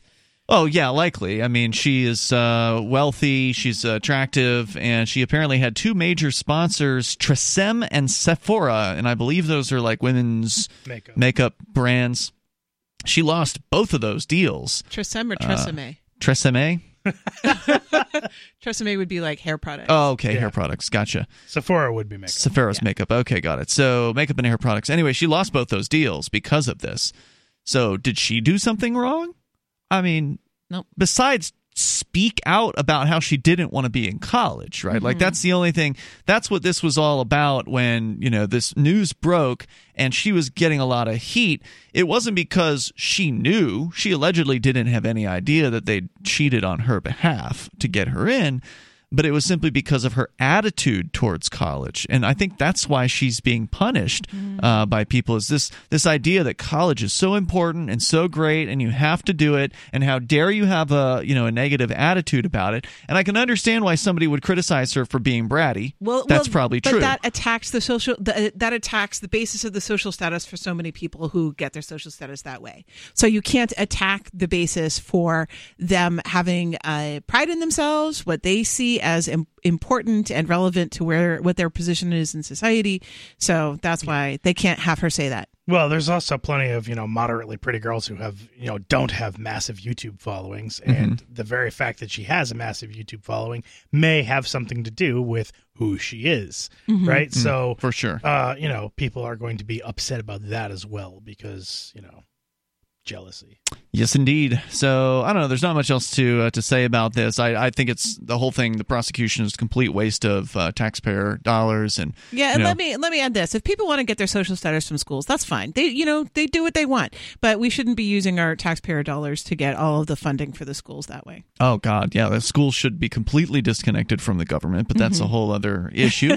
Let's go to Sarah in New Mexico. You're on Free Talk Live. Hello, Sarah. Yeah, I just did I want to. I would just want to bring up that 800 uh, pedestrians were struck by cars last year here here in New Mexico. It's funny to you. Sorry. I didn't mean to. 'cause I don't mean to. Demand. My question is: Do you think uh, of those pedestrians, right? What percentage of those percent pedestrians that were struck by cars uh, have been have gone to high school and college? I'm just curious. Do you think that they were all well educated people, or do you think that they uh, did not attend uh, higher education? Well, I, I do not. I do not know like the breakdowns, but I, I know that you, If you had to know take a that, guess. Um, Well, you know that New Mexico from She's not from our educated enough to take that guess. Uh, no hypothesis. No hypothesis. The thing about it is that we know that we were like ranked like lowest in education. You know that, right? From K to twelve. You mean you, as in the the? That's interesting. So that would be an interesting angle of figuring it out. Are there more pedestrians struck in New Mexico than any other state because their education system is so low? are you Is that suggesting, Johnson, suggestion? that people are pedestrians if they're uneducated because well, they can't no, drive? I'm just su- suggesting maybe they, uh, if they're uneducated, they haven't ever learned to look both ways before they cross the street. They were. I did learn that in school. I got to say. You learned that. You had to wait till school to learn that. My parents taught Yeah, me that when I me was like two. Or Well, they taught us again just to be sure, just to be extra Really? sure. Yeah. wow. I don't Kindergarten. remember learning that in school. Though to be fair, I almost did expire by car when I was young because I Did was you? running around in a Superman costume when I was like Well, a very that's- young that's person. a- I almost ran. you thought you could road. stop the cars. You well, were Superman. It wasn't that quite that bad. It was just you know not paying attention and, and almost Mhm. running directly into the road. Sarah. Well, you know, I believe that because of our low education level, that we have um, like very bad um, like traffic laws, like people going both ways on one-way street, people running stop signs and red lights. That Man, it sounds um, like and people- anarchy there. Well, uh, it's just the the lack of education is just uh, it, You know uh, what my this mother said outcome once? My mother broke some sort of traffic law while I was in the car, and I said, "Mom, what are you doing?" And she said, "Traffic laws are for people who don't know how to drive." That's pretty true. It's absolutely true. Well, Sarah, what do you want to do about this? Well, I'm just bringing it up, and you know what's amazing? I meant, why is it? And then I, 86 out of those 800 are dead. And and the whole thing about it is that why am I from out of New Mexico? I know David calls in all the time um, from New Mexico, but I am very upset about this. I Wait, bring over up on the 700 of the 800 people who were struck by a car didn't die? That's right. That's impressive. Well, okay, uh, yeah. So yeah, they they didn't they they got injured, they got hurt, and I met two of them with broken legs. But but what are they doing about it? Here's the thing: is that well, it's perplexing. Is the the lack of education, the low education. People are complacent. They they they accept it. If if you got injured, they should be suing the city to get the red light cameras back up. If there wasn't a red light camera before, and less people were killed, now they're getting hit and killed. But what portion of these people are getting hit at intersections? You don't know that. Red light cameras don't necessarily have anything to do with uh, avoiding car accidents with pedestrians. You understand that, right?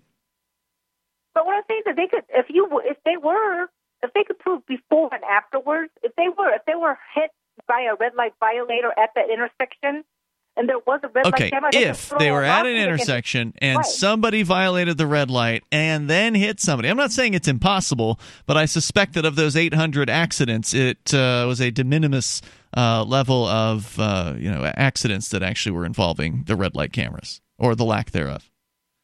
But what do you want to do about it? You want to put red light cameras back up, and you think that's going to help? You think that's going to slow people down? That's going to make them pay more attention to pedestrians? Well, of course, it's going to make the intersection safer, safer for uh, pedestrians, and more of us would. That's what cross you- Well, are they are these people who are getting hit? Are most of them getting hit at the intersections, or are they getting That's what I hit asked at her. the She middle of the doesn't street? Oh, she doesn't know. She doesn't know. Well, well, I, I do not know because Yeah. it just happens ev- everywhere, and Yeah. I know that more. And the other thing that you uh, that you, that you are not mentioning and that you never talk about is the fact that we've we've checked you on these claims before, Sarah, um, and that it's actually the reason why people are getting hit is because they're they're falling in front of cars, right? They're, They're drunk. drunk. So that's your real problem. I mean, no amount of uh, cameras, no amount of devices is going to be able to save a person who's so out of it through inebriation that they stumble in front of a car that is speeding at them, you know, at 30 or 40 or 50 miles an hour. There's just no way. Well, you know what? Look- If you are within a certain live distance here. of somebody stumbling into the street, you will not be able to pull out of the way in time. I mean, it's just impossible. So I wonder what the connection here is. So, um, what do you think the second most uh, fatalities, uh, you know, by pedestrian, you know, pedestrian? Are we doing state uh, like as a rate or absolute number? um per one thousand? Okay. per one hundred thousand. New York, Florida. Florida. Uh-huh. Oh, yeah, Elder. and actually, Florida used to be uh, the topmost, and, and New Mexico took the took the title. Florida's got red light cameras all over the place. Right. But but Florida used to be uh, the you know the most pedestrian deaths, but now uh, But New now that they have the red is light overtaking- cameras- You're making your argument for her, Johnson. Thanks. Thank you for the call tonight, Sarah. The toll free number is 855 450 free. We got time for you, your calls and thoughts. On the way, Johnson will be telling us about the EU and a. Yeah, that's going to be appropriate because it's an icky censorship bill that is apparently going full steam ahead.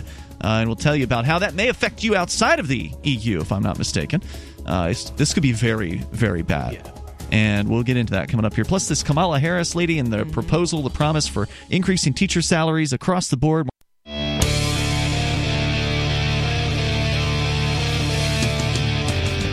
It's Free Talk Live. Dial toll free and bring up anything that you want. Our number here is 855 450 free, like freedom.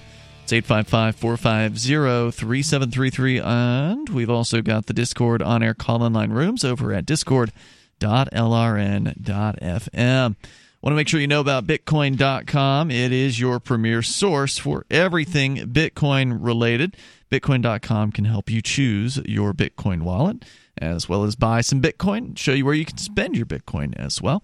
Uh, you go to Bitcoin.com, you can read the latest news headlines on their news site and engage with the community on the Bitcoin forum. Go to Bitcoin.com. With you tonight, it's Ian. I'm Laurel. And I'm Johnson. Back to the phones to your calls and thoughts. Eric in Georgia, you're on Free Talk Live, watching us on YouTube. Hey. Go ahead, Eric. Hey, thanks for having me. Sure. Yes. Um, yeah. First, remember, I, I called in the Sunday to talk about universal basic income Okay. and how I think it'd be voluntary. And um, there's one point that we did not really touch on that I think is uh, most important. Why I do think people would pay for it voluntarily is because Just to recap briefly, I, am sorry for our listeners Yeah. just tuning in. Uh, your proposal, if I recall correctly, was to basically have a lotto that would fund a universal basic income. Yeah, it would be um, basically it wouldn't be a set amount. It would just uh, be every based on how much money is raised. We'd have a portion would be Mhm. set aside for the actual prize money. The rest would be go to give everyone a dividend of just how much is raised. Okay. So we were skeptical in the studio, but uh, go ahead with whatever you wanted to add to that. Well, one thing on this, um, and if I would say it does address a problem or an or issue. I think if if we don't go for, know, if it's not if the solution is not you not a universal basic income, I would say we should at least be thinking about it. Is that right now? I'm, I'm sure you probably have heard this before. Is that we are in the mid, we're probably in the, in the very beginning of a very, very, very painful transition as about is projected to be about 30 to 45 percent of all jobs will be automated and um, with a all those a lot of people out of work. Well, that caused a lot of presumes that social there's this is the fear mongering that goes around to justify the UBI. It presumes that in- the elimination of a job won't uh, won't be supplanted by the creation of new jobs. Right. I We think it's. should- Go ahead. We should subsidize uh, buggy whip makers.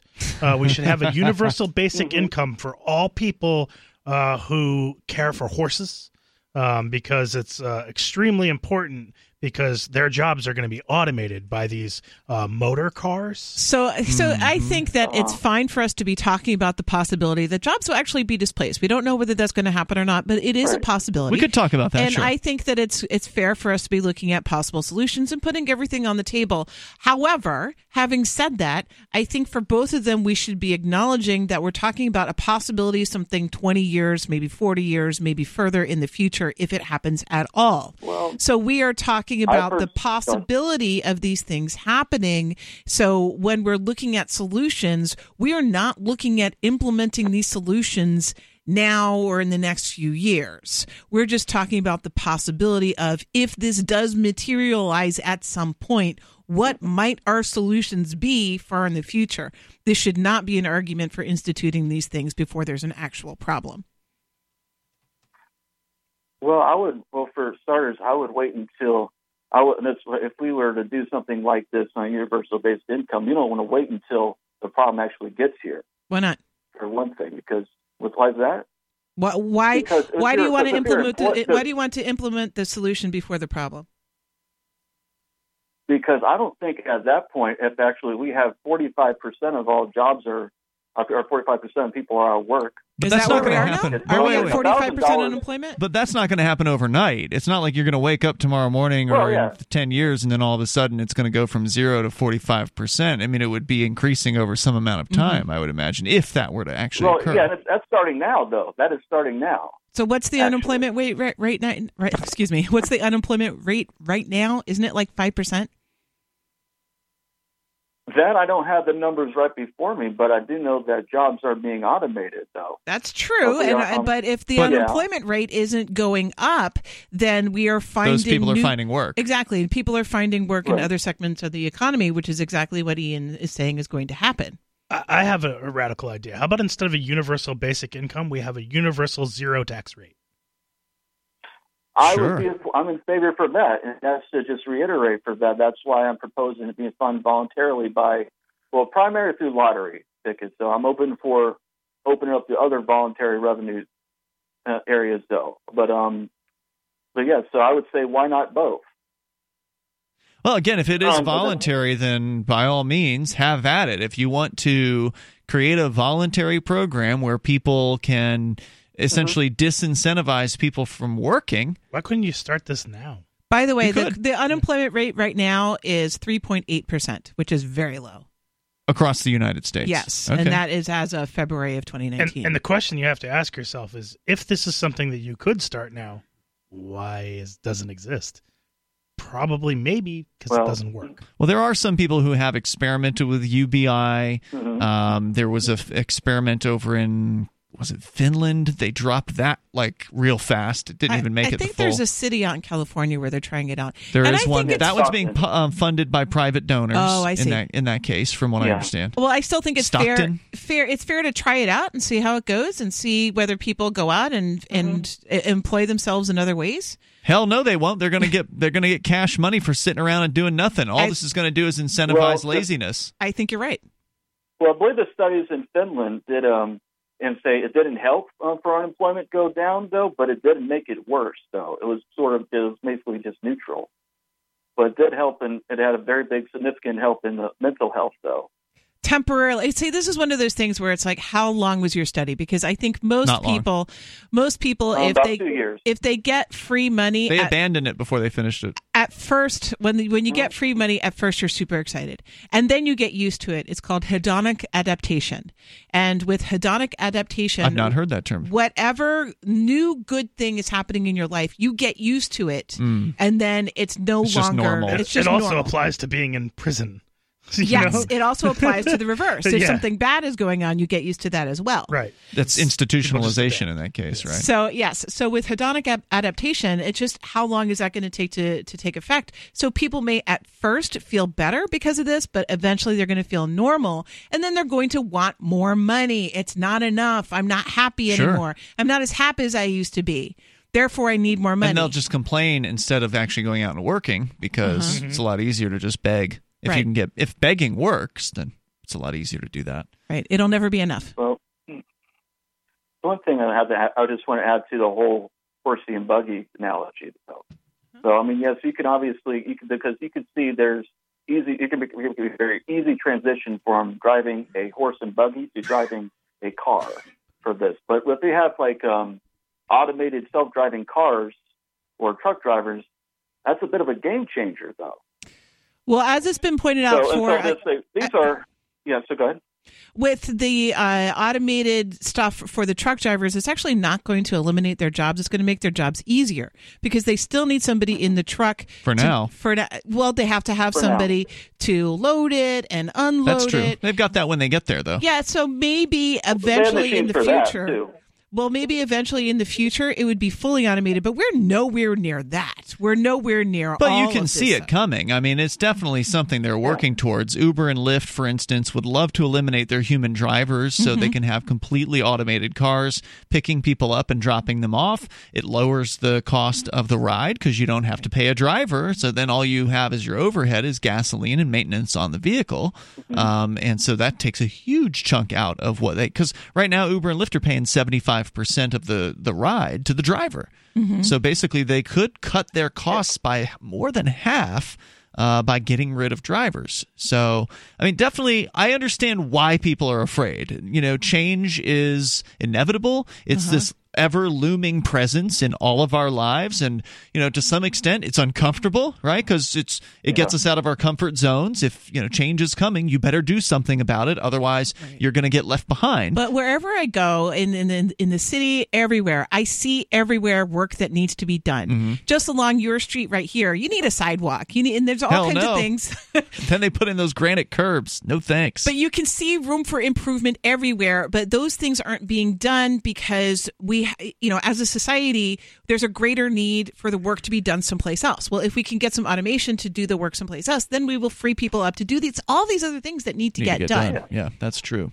Hey, Eric, thanks for the call tonight. I appreciate hearing from you, Oh, and uh, good luck with putting together your lottery. Have you heard of the uh, the learn to code meme? Yes. Yeah. Okay. So this is a very interesting meme that has been evolving and probably will continue evolving. But essentially, the idea is that you know if these truckers are learning losing their jobs, and this is not where I'm going to end this, but since we're We can continue. here, uh, the the suggestion is that they learn to code, Uh-huh. and uh, that meme has evolved dramatically from there. and to pr- basically program their replacements, essentially. Sure. All right, more coming up here if we want to continue. This is Free Talk Live. Hour three is next. You love Bitcoin. It's the future, right? Well, no, not if everyone stops using it. I mean, think about it. How many places in your town take Bitcoin? One? None? Let's be real. If this Bitcoin thing is ever going to happen, it's going to need your help. The good news is the guys at AnyPay have your back. We built a website called helpmetakebitcoin.com. And it's a place you can send any business. And they'll be set up to take Bitcoin in five minutes. Helpmetakebitcoin.com.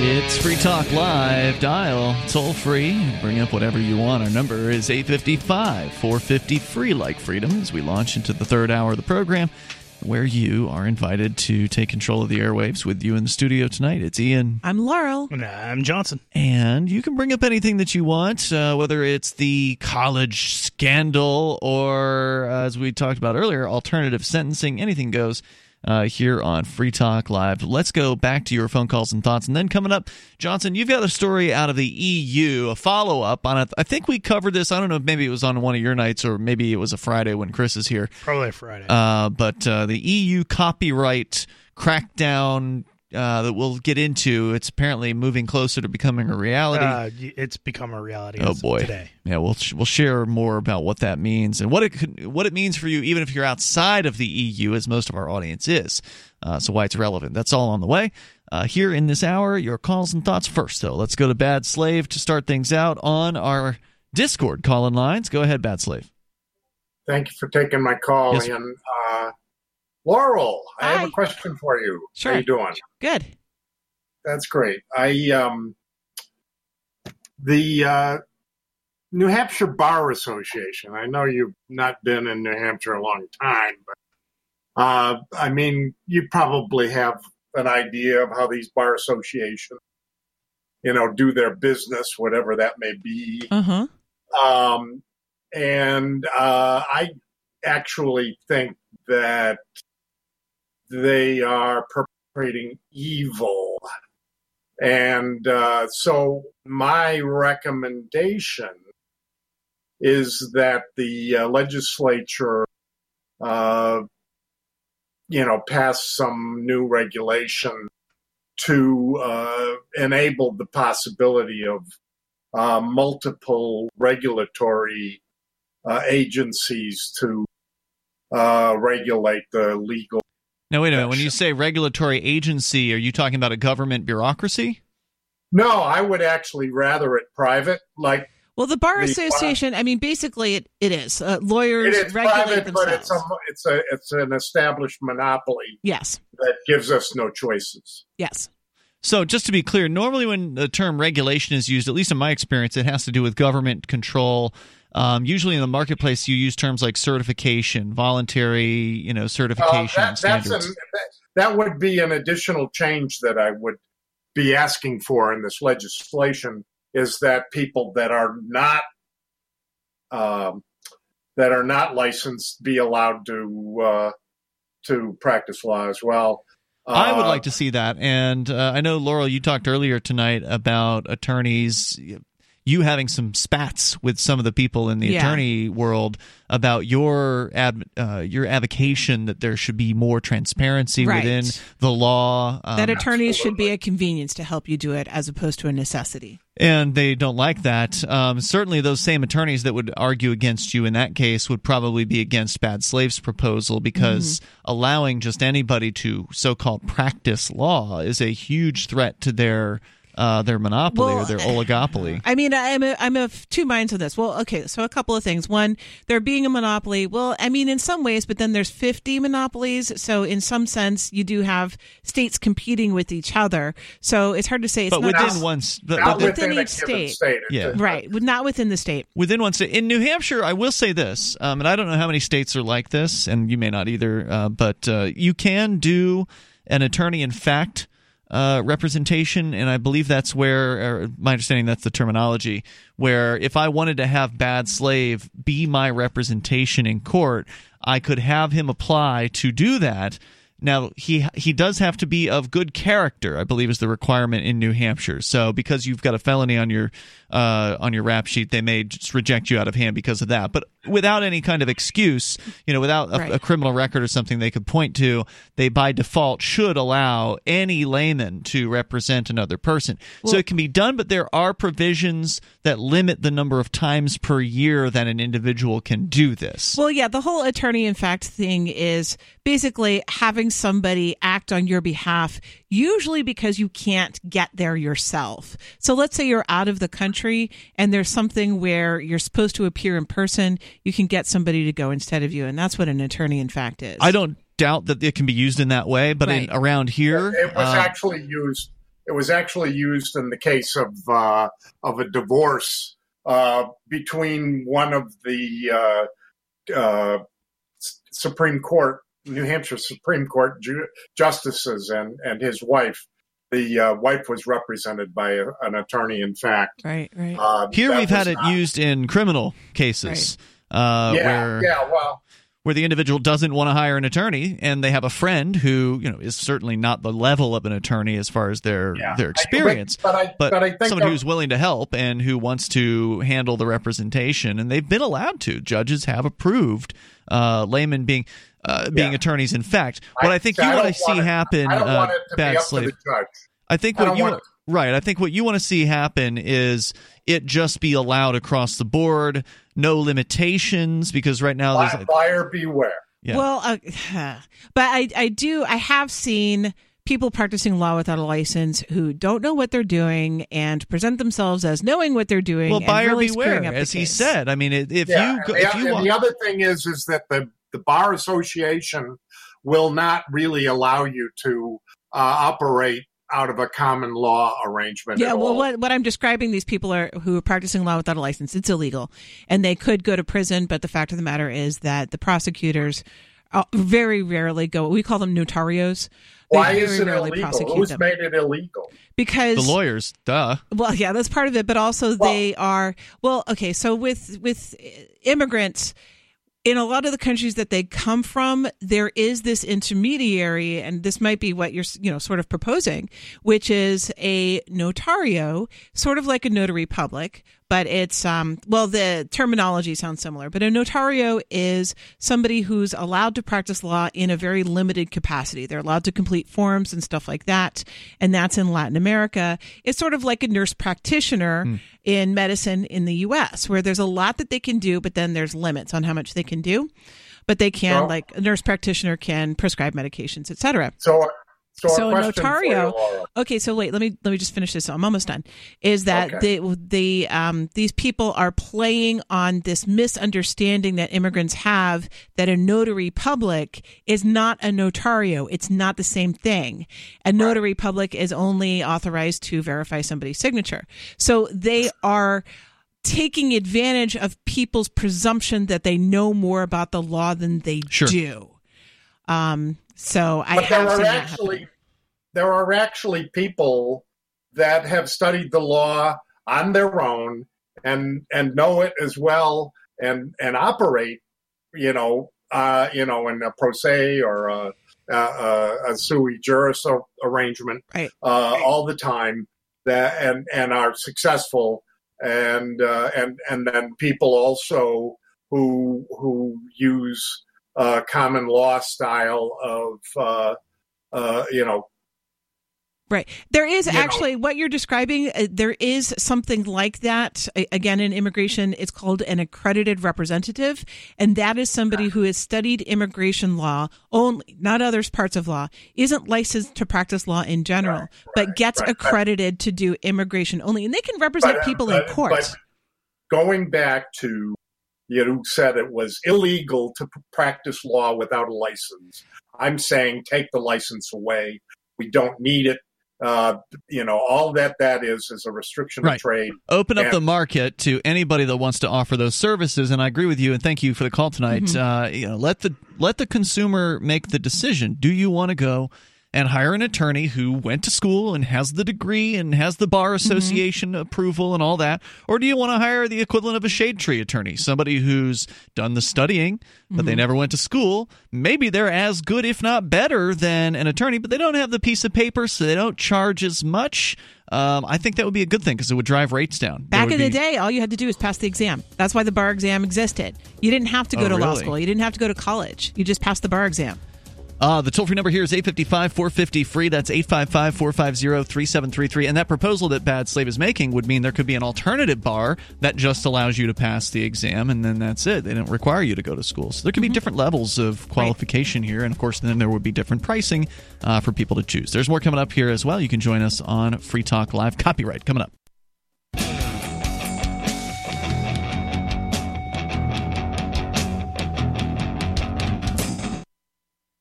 Oh, hey, Free Talk Live. You can dial in toll free, bring up anything that you want.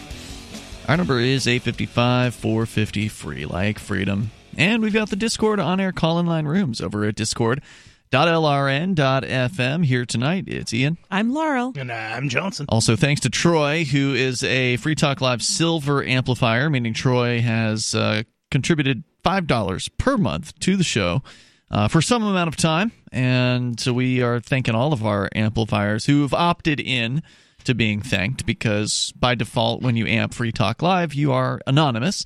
Um, but if you would like to be thanked, then you can fill out, you know, just a couple fields, and then we'll know what to call you. You can call yourself whatever. Have us call you pretty much whatever you want, as long as it's FCC friendly. and uh, so go to join the AMP program and get some cool perks and some bonuses uh, because you're supporting what we do. That five dollars a month that we ask for, and again, that's the silver level. That's what Troy is. Uh, that five dollars a month helps us get on more radio stations, bringing new listeners on board with the show and exposing new people to the ideas of freedom. So, if you want to help spread the ideas of liberty and you like what we're doing, then please join the AMP program over at amp.freetalklive.com. Makes a big difference for us when you do that. That's ampamp.freetalklive.com. It's going to be some real bad news coming up here, Johnson, that you're going to share out of the EU, but it's not just for the EU. It's going to affect it could affect possibly well beyond that. We'll get into it. Uh, but let's go to David in New Mexico. You're on Free Talk Live first. Go ahead, David. Yeah, La Cosa Nostra, the Bar Associ- Association, as well as the law schools and everything else associated with our law, the courts themselves, the judges, absolutely, beyond the shadow of a doubt, is a racketeering organization. And uh, let me just cite the one, for instance, uh, most people don't have a real world experience with a bar association, and I had filed a bar bitch, as they call it, against um, an attorney.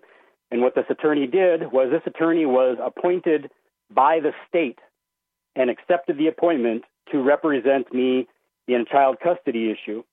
Um, and he was appointed because a statute said that the state must appoint an attorney. And then, on, a, on initial consultation with me, that attorney for the uh, decided he didn't want to work with me because of the way you hear me speak right now. I don't take any crap from anybody, and so he didn't want to work with me.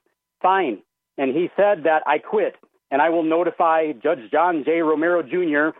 that I am withdrawing from the case, and the judge can then appoint a replacement attorney. And so, uh, a month and a half later, I contacted that that appointed attorney back again, and he had not done what he said he was going to do. And another month later, still hadn't done it. Then I called John J. Romero Jr.'s office and talked to Daniel as assistant twice uh, with a month in between. Both times, Daniel contacted this attorney uh, by telephone, presumably. I don't know what they sent him in writing, um, and uh, and he still did not file the appropriate paperwork to withdraw from the case. And then finally, the the court scheduled a hearing and uh, dragged that attorney's butt into the courtroom and said, you know, file this motion. A month and a half later, after that hearing, that attorney still did not file that motion. Also, that was a hearing in my case. That attorney never gave me timely notice that that uh, uh, uh, that uh, uh, hearing had even happened, and so I missed that hearing. Wow. The first one that I ever that I ever missed in ten years, and and so that was that was you know you know half a year down the road because it started in February. That was in July. In October, that attorney still had not filed the order that the judge ordered him to file back in July. And and so uh, finally, in the middle of October, that attorney finally got around to filing a one paragraph proposed order uh, that the judge had already said he was going to sign. And and to this date, to this day, whatever it's March, whatever it's about to be April, I still do not have that uh, replacement attorney appointed because of what the attorney uh, did. I filed the bar complaint against this attorney. The bar came back and said he did nothing wrong. Hmm. That's Im- that's impossible that he did nothing wrong. The bar associations, with the evidence I just laid out, are absolutely racketeering. So you're saying they're Absolutely, they protecting not- this? You're saying the bar association is covering for this guy?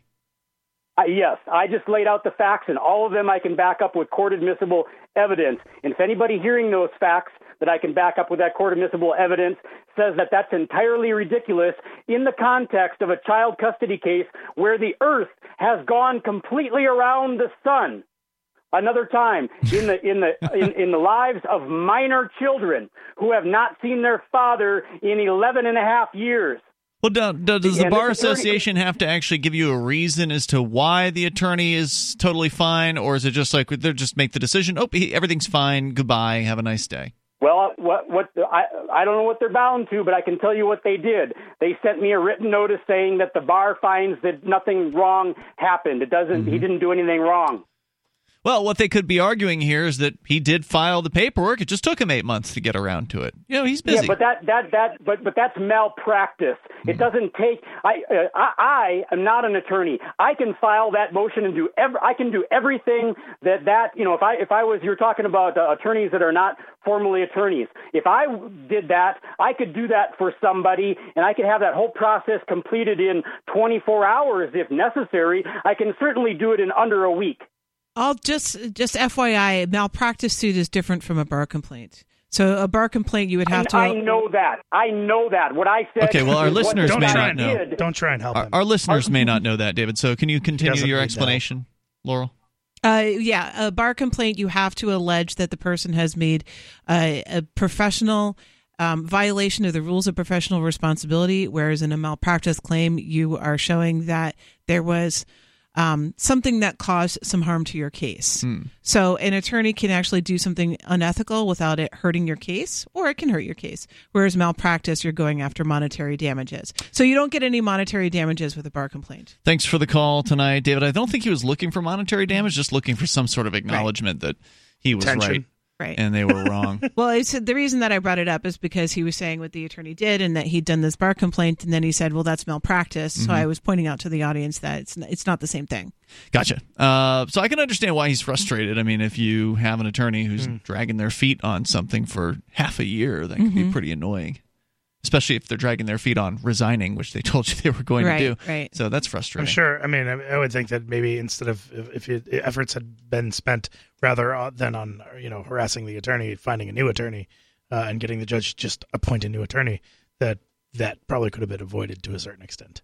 Can a Would judge, be my guess. I, I don't know. I mean, I'm not sure about how the procedure works. Can a judge just go ahead? And, I imagine he can because they have total control over their courtrooms. but can a judge just waive an attorney off of a case who has not put in their resignation and then put a different attorney on the case? Uh, at at the request of Of the the client. Of the client, um, probably, but I'm not sure. Yeah. I'm not sure. I mean, I'm sure if the judge just contacted the attorney's office and said, "Did you resign?" Yeah. Okay. He Yeah, might I'm have sure- to have it in writing. It has but- to Yeah. come in writing. Yeah. But I mean, I'm, I'm I'm guessing that if there was like a paper sent over, it wouldn't be like you know. Yeah. Oh, let's make this simple. Signature. Okay, bye. Toll free number tonight is 855 450 free. Well, so this thing in, in the EU, was it called Article 13? That's correct. Yeah. This is something we have. I think we've discussed previously, maybe toward the end of 2018 on Free Talk Live, the proposal to basically make it very hard to upload video, as I Mhm. as I recall, if I'm recalling the correct And audio. proposal uh, in the EU. But it's Really, any kind of content. actually. yeah, we'll get into it. Uh, what's going on? Because it's apparently is moving ahead. It's it's been passed. Johnson's got the latest on it, and that's coming up on Free Talk Live. Our number here is 855 450 free. If you want to join us. We'd like to invite you to visit freekeene.com. Freekeene.com features audio, video, and blogs chronicling the transition to a voluntary society. Freekeene.com also has comments and discussion forums so you can be heard. Freekeene.com.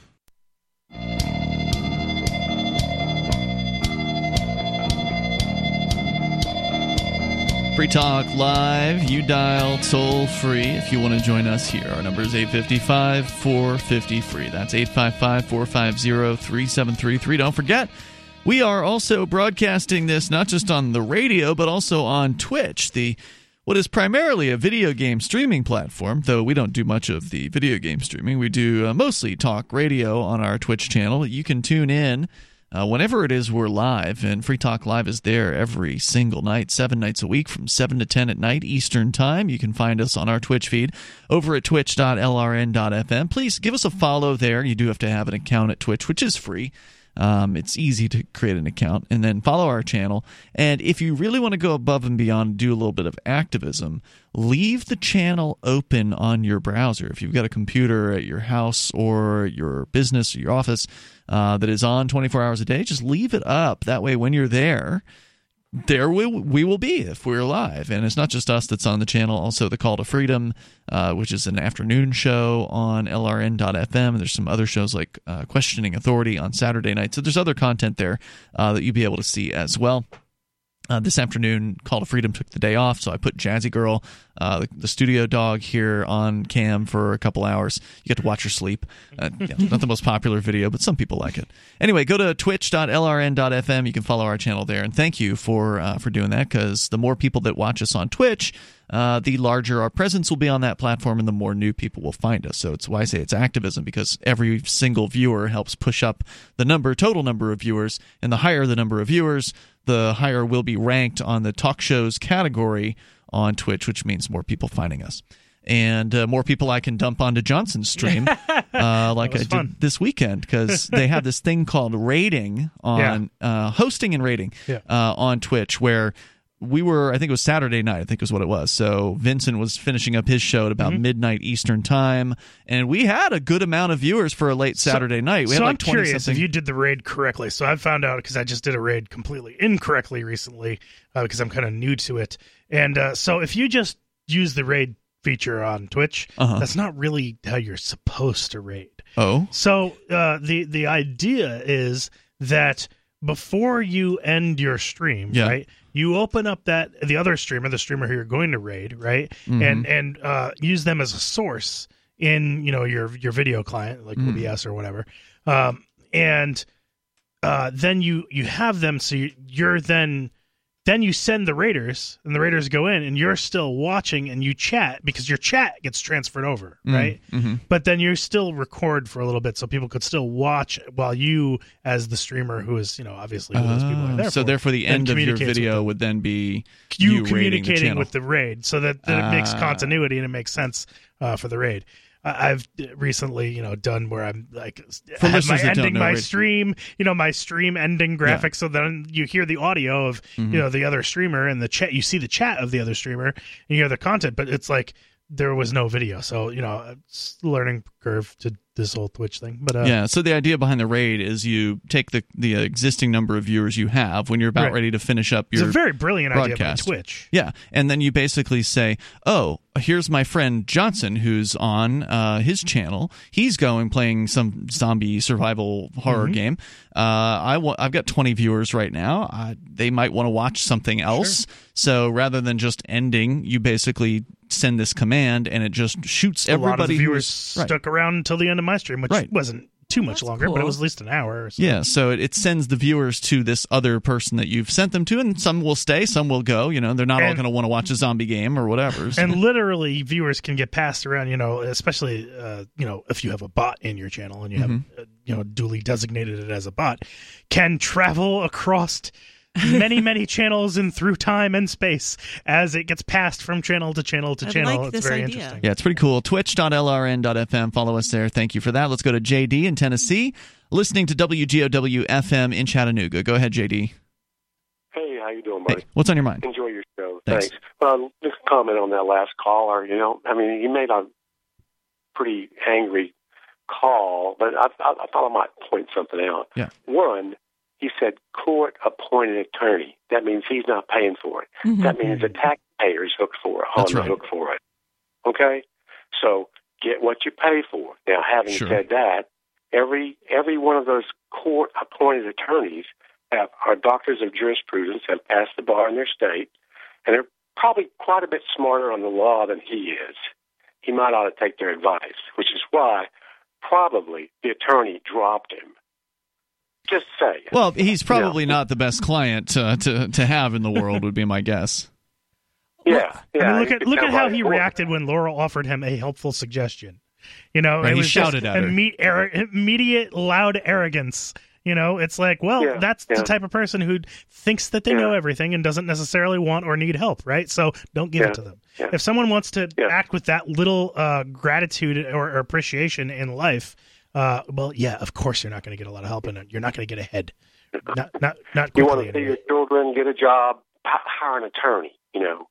So yeah, I just it just kind of irritated me. I, I just thought I'd say something about JD, thanks for sharing that, man. I definitely appreciate your call tonight as we continue here. Johnson, uh, let's let's jump into this story briefly, and then we'll we'll continue with some calls because I definitely want to get into this thing about the EU. Sure. So I'm And just where's it from? Where's jump it in. from? Uh, this is a random website. Uh, remember. Uh, this it's just a, a hot take, I guess. It's here. probably all over the place. CapX.co. Yeah, it is all over the place, but I like this one. All right. Um, so it goes uh, here to say uh, the article by uh, Matthew Lesh uh, says the European Parliament's approval of the copyright directive today is the end of the internet as we know it. Oh, now, my. There's a lot of drama around this, but I I think that it's probably Is that not- an not too- exaggeration? it's probably not very overblown. All it's probably pretty accurate.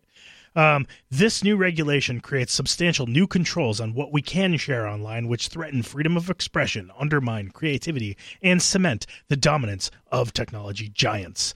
The copyright directive will create two internets. The first, a heavily censored version for European users, including filters to prevent you from uploading content, and the second, a free internet where creativity is encouraged for everyone else. I think he's delusional on that second free internet. I think what we're going to get is multiple different uh, uh, filtered internets at various levels of filtering. But I digress. The directive represents everything that's wrong with the EU's policymaking process. It was written at a substantial distance from Europeans, heavily influenced by lobbyists and national compromises. There is a serious lack of accountability. The opposition to the directive was substantial, but it didn't seem to matter.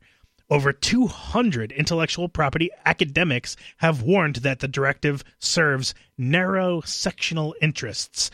Even substantial parts of the European music industry have raised concerns about the scheme. The Change.org petition opposing the directive has reached over 5.1 million signatories, the most in the website's history. Jeez. Last weekend, while some Brits were marching to stay in the EU, thousands of Europeans took to the street in Save the Internet marches. Hmm. There are two particularly concerning sections of the law. Article 11 presents uh, sorry, prevents news aggregators such as search engines and social media companies from linking and providing snippets of news articles without paying a link tax. this is clearly absurd. Wow. There is no To who? to uh, The The, government? journalists. No, no, to the journalists. That's going to make it harder for people to find out what's going on in the world because that's how I that's how I get my news. I'm not going to go to the newspapers. Yeah. Forget it. Yeah. I'll just watch YouTube. So that makes the news less accessible. They are more. killing themselves and they don't even they're like, You have to pay us. Well, Google, you know, the the main way people are gonna get to these sites is just gonna go, and turn off the spigot that Yeah. they're directing traffic to and say, hey, guess what? We didn't have to do this. We don't need Right. ya. Yeah, they didn't have to put you on Google News Right. results. And they did just- that because you were offering news for people to read. If now you want to charge, Right. then you're going to be out of those results. And they'll just start up their own news organization for Europeans. Why wouldn't they? Go to us. Here I we go. Here's your news. And Google can paying hire thousands of You know, journalists if or, they wanted. or they'll pay. You know, or they'll, they'll say, you know, they'll offer free uh, uh, results to the companies that aren't charging. So basically, what Great you're saying is independent. part of this, and there's more. There's this other article we're going to get to, but uh, the newspapers essentially wanted to force people to pay just to even link to them. This is just the first bad right. part of this. There's more coming up here. It's Free Talk Live.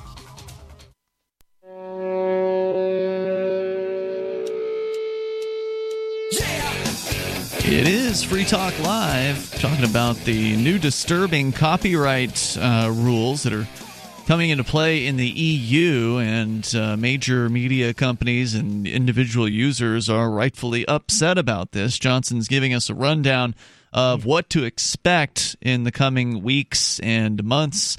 Maybe sooner than you think. Uh, Ian, Laurel, and Johnson in the studio here tonight. Our number is 855 450 free, like freedom. Uh, that's 855 450 3733. Also, the Discord on air call in lines are open and available to you at discord.lrn.fm. All right, so there is this copyright uh, law, I guess, that has gone into place. There are a couple of articles that you're focusing on here, and an article, uh, Johnson, Article 11 is what you were just yeah, telling me, us about. Let me recap real Yeah. quick. So, Article 11 present, prevents news aggregators such as search engines and social media companies from linking and providing snippets of news articles without paying a link tax.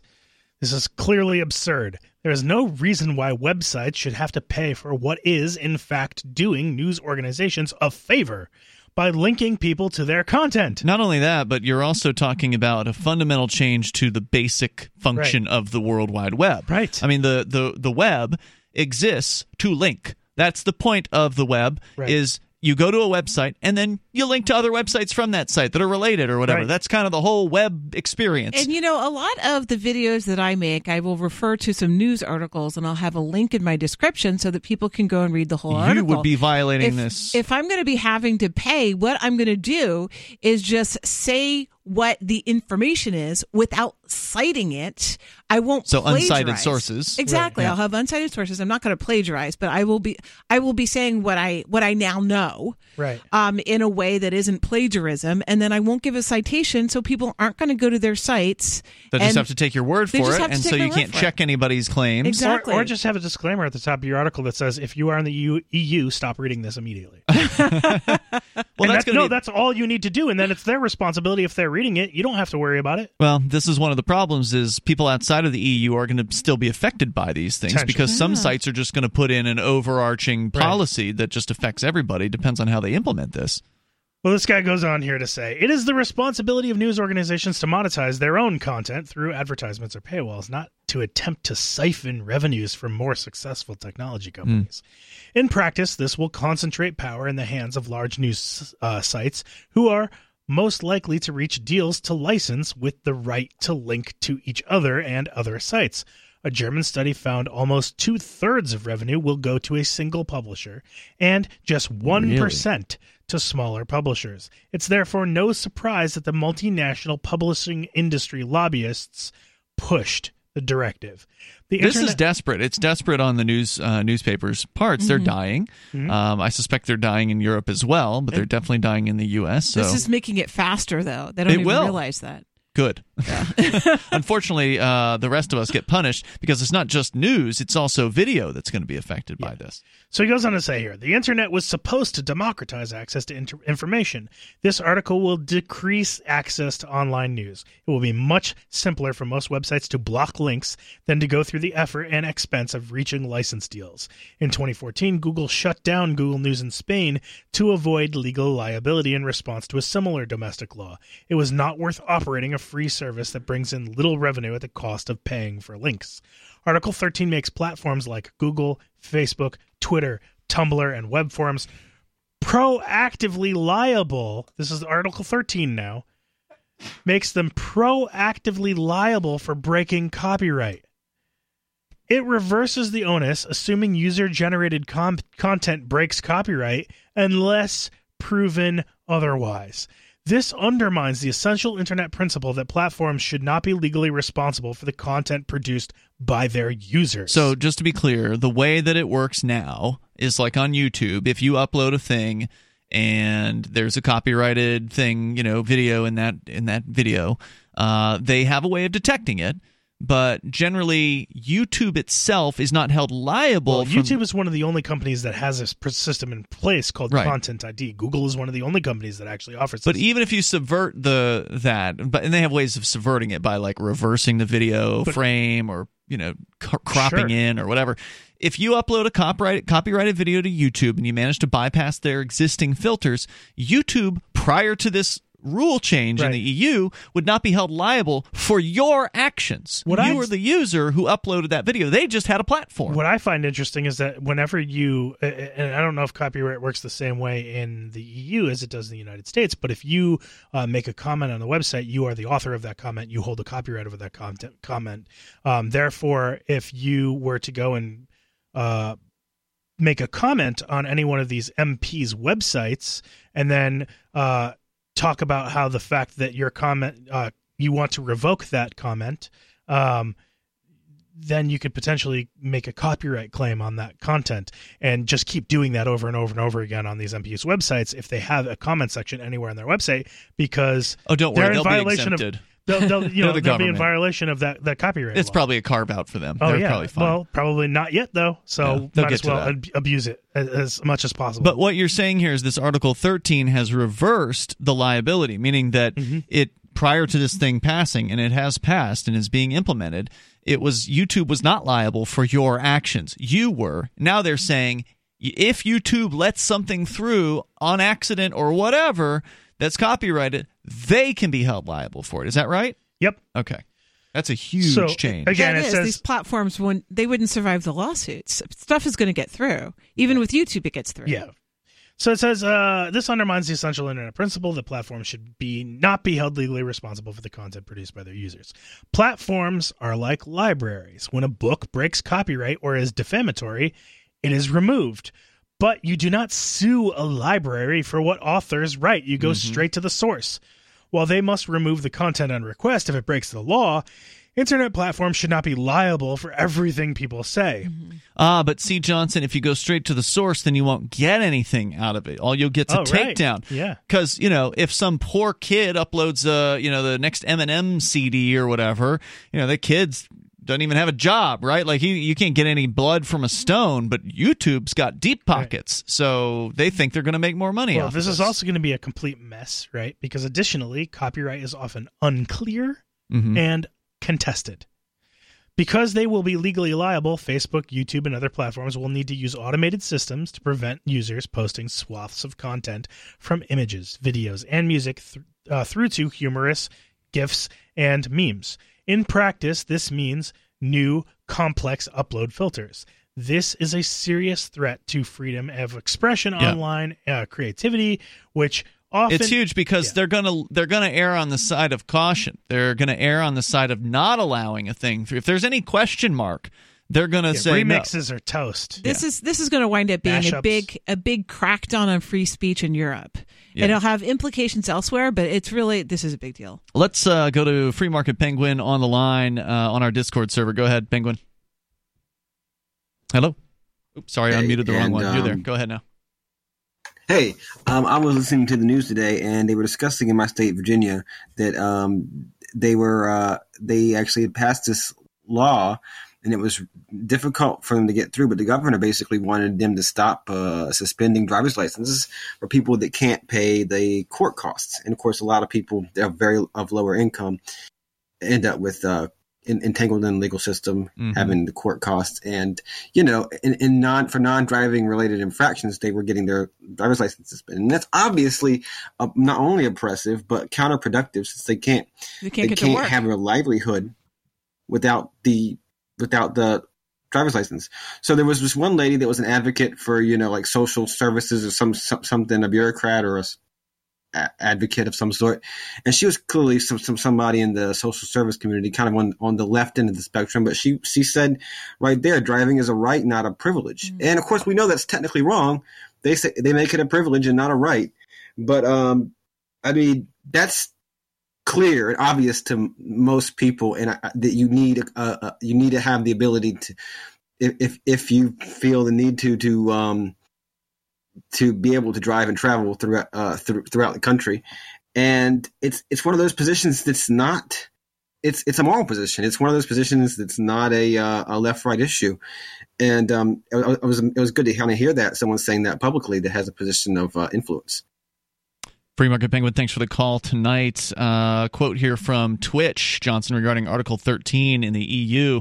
They warned their users in a letter published in December that they could, could, quote, be forced to impose filters and monitoring measures on all works uploaded by residents of the EU, which would require streamers to, quote, provide copyright ownership information, clearances, or take other steps to prove that you comply with thorny and complicated copyright laws. Get ready to start filling out forms before you start your streams.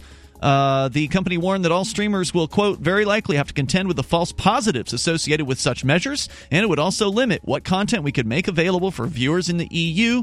And in other words, even if you're streaming in the US, you could lose European viewers thanks to Article 13. As this develops, we'll bring you more over time. Meanwhile, you can join us online at freetalklive.com.